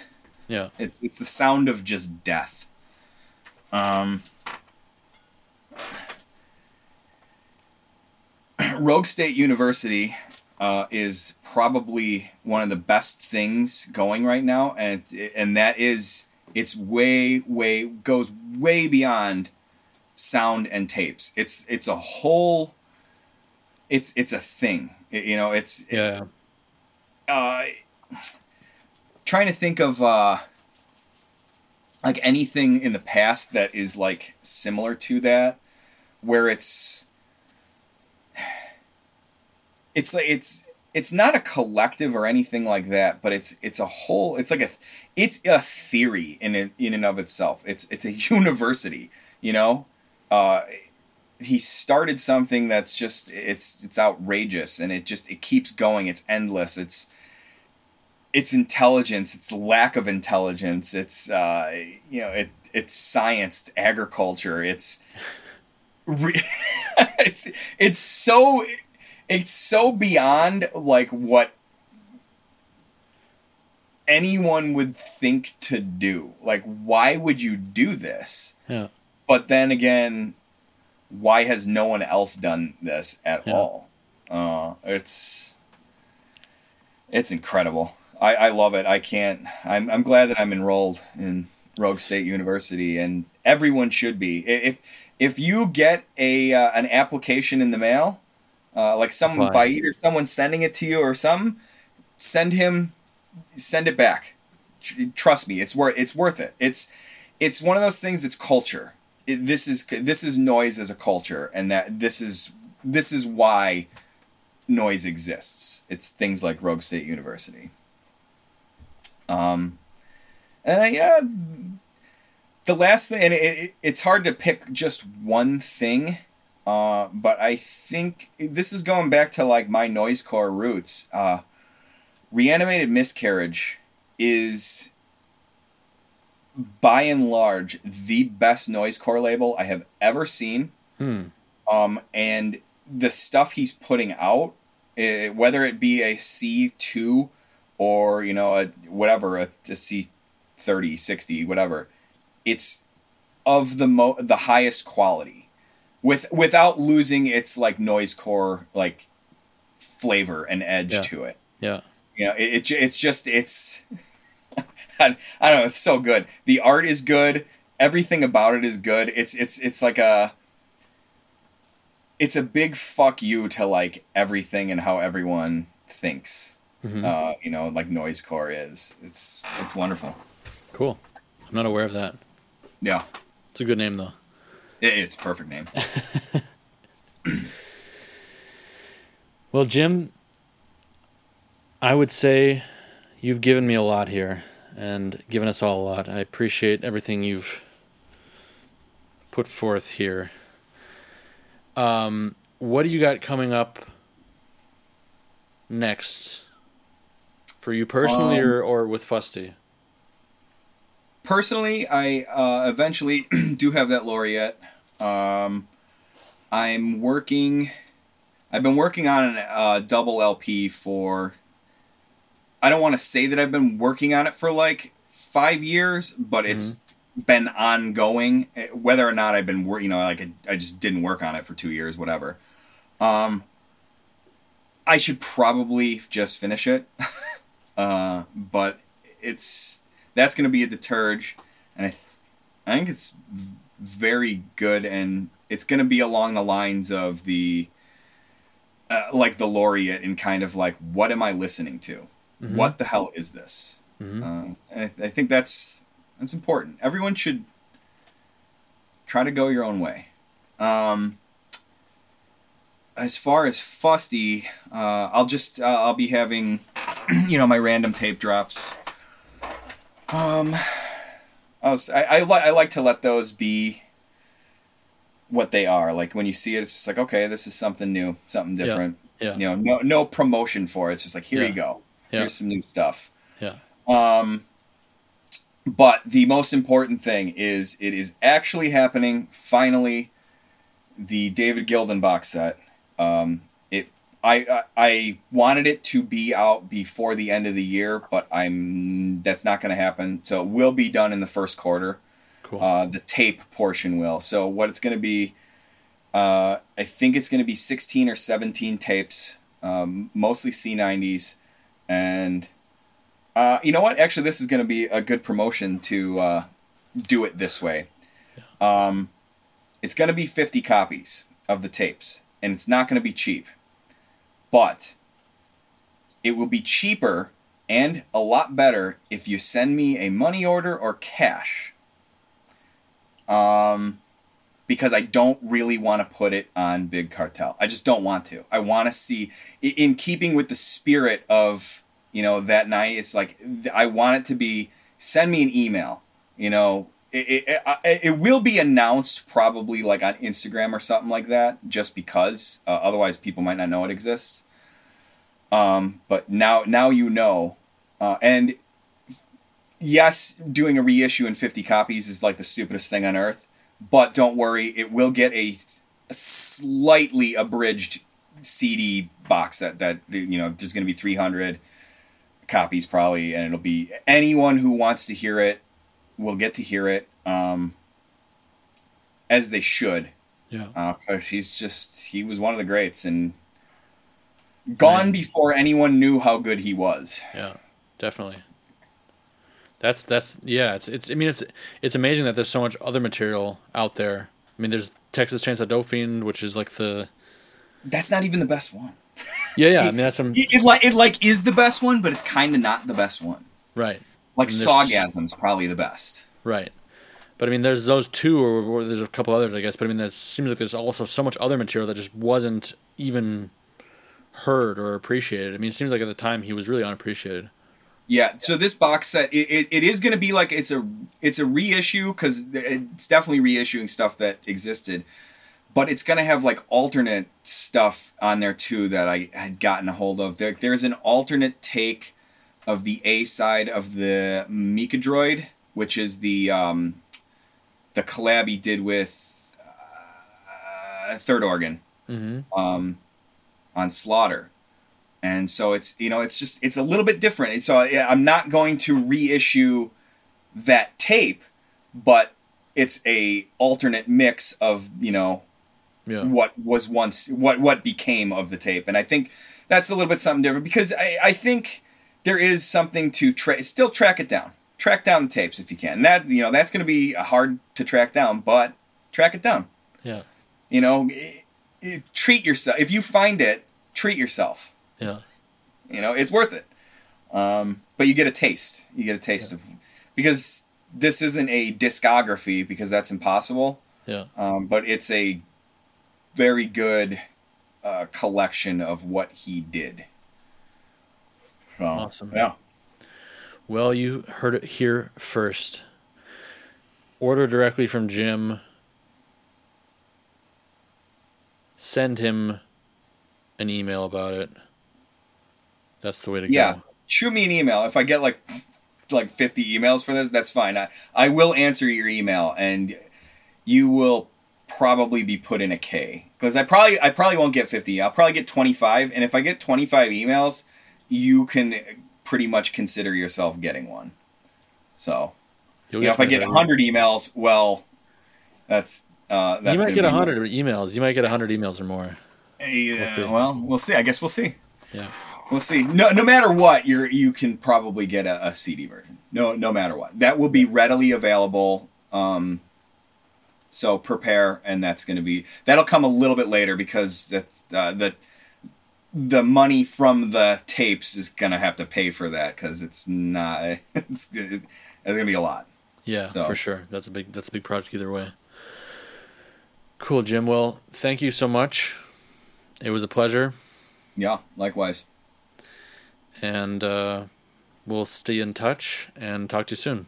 Thanks for tuning in to White Centipede Noise Podcast, and a big thank you to all Patreon supporters that make this show possible. If you're a fan of the podcast but not currently supporting, head over to patreon dot com slash white centipede noise now to check out the many benefits of doing so and find a level that fits you.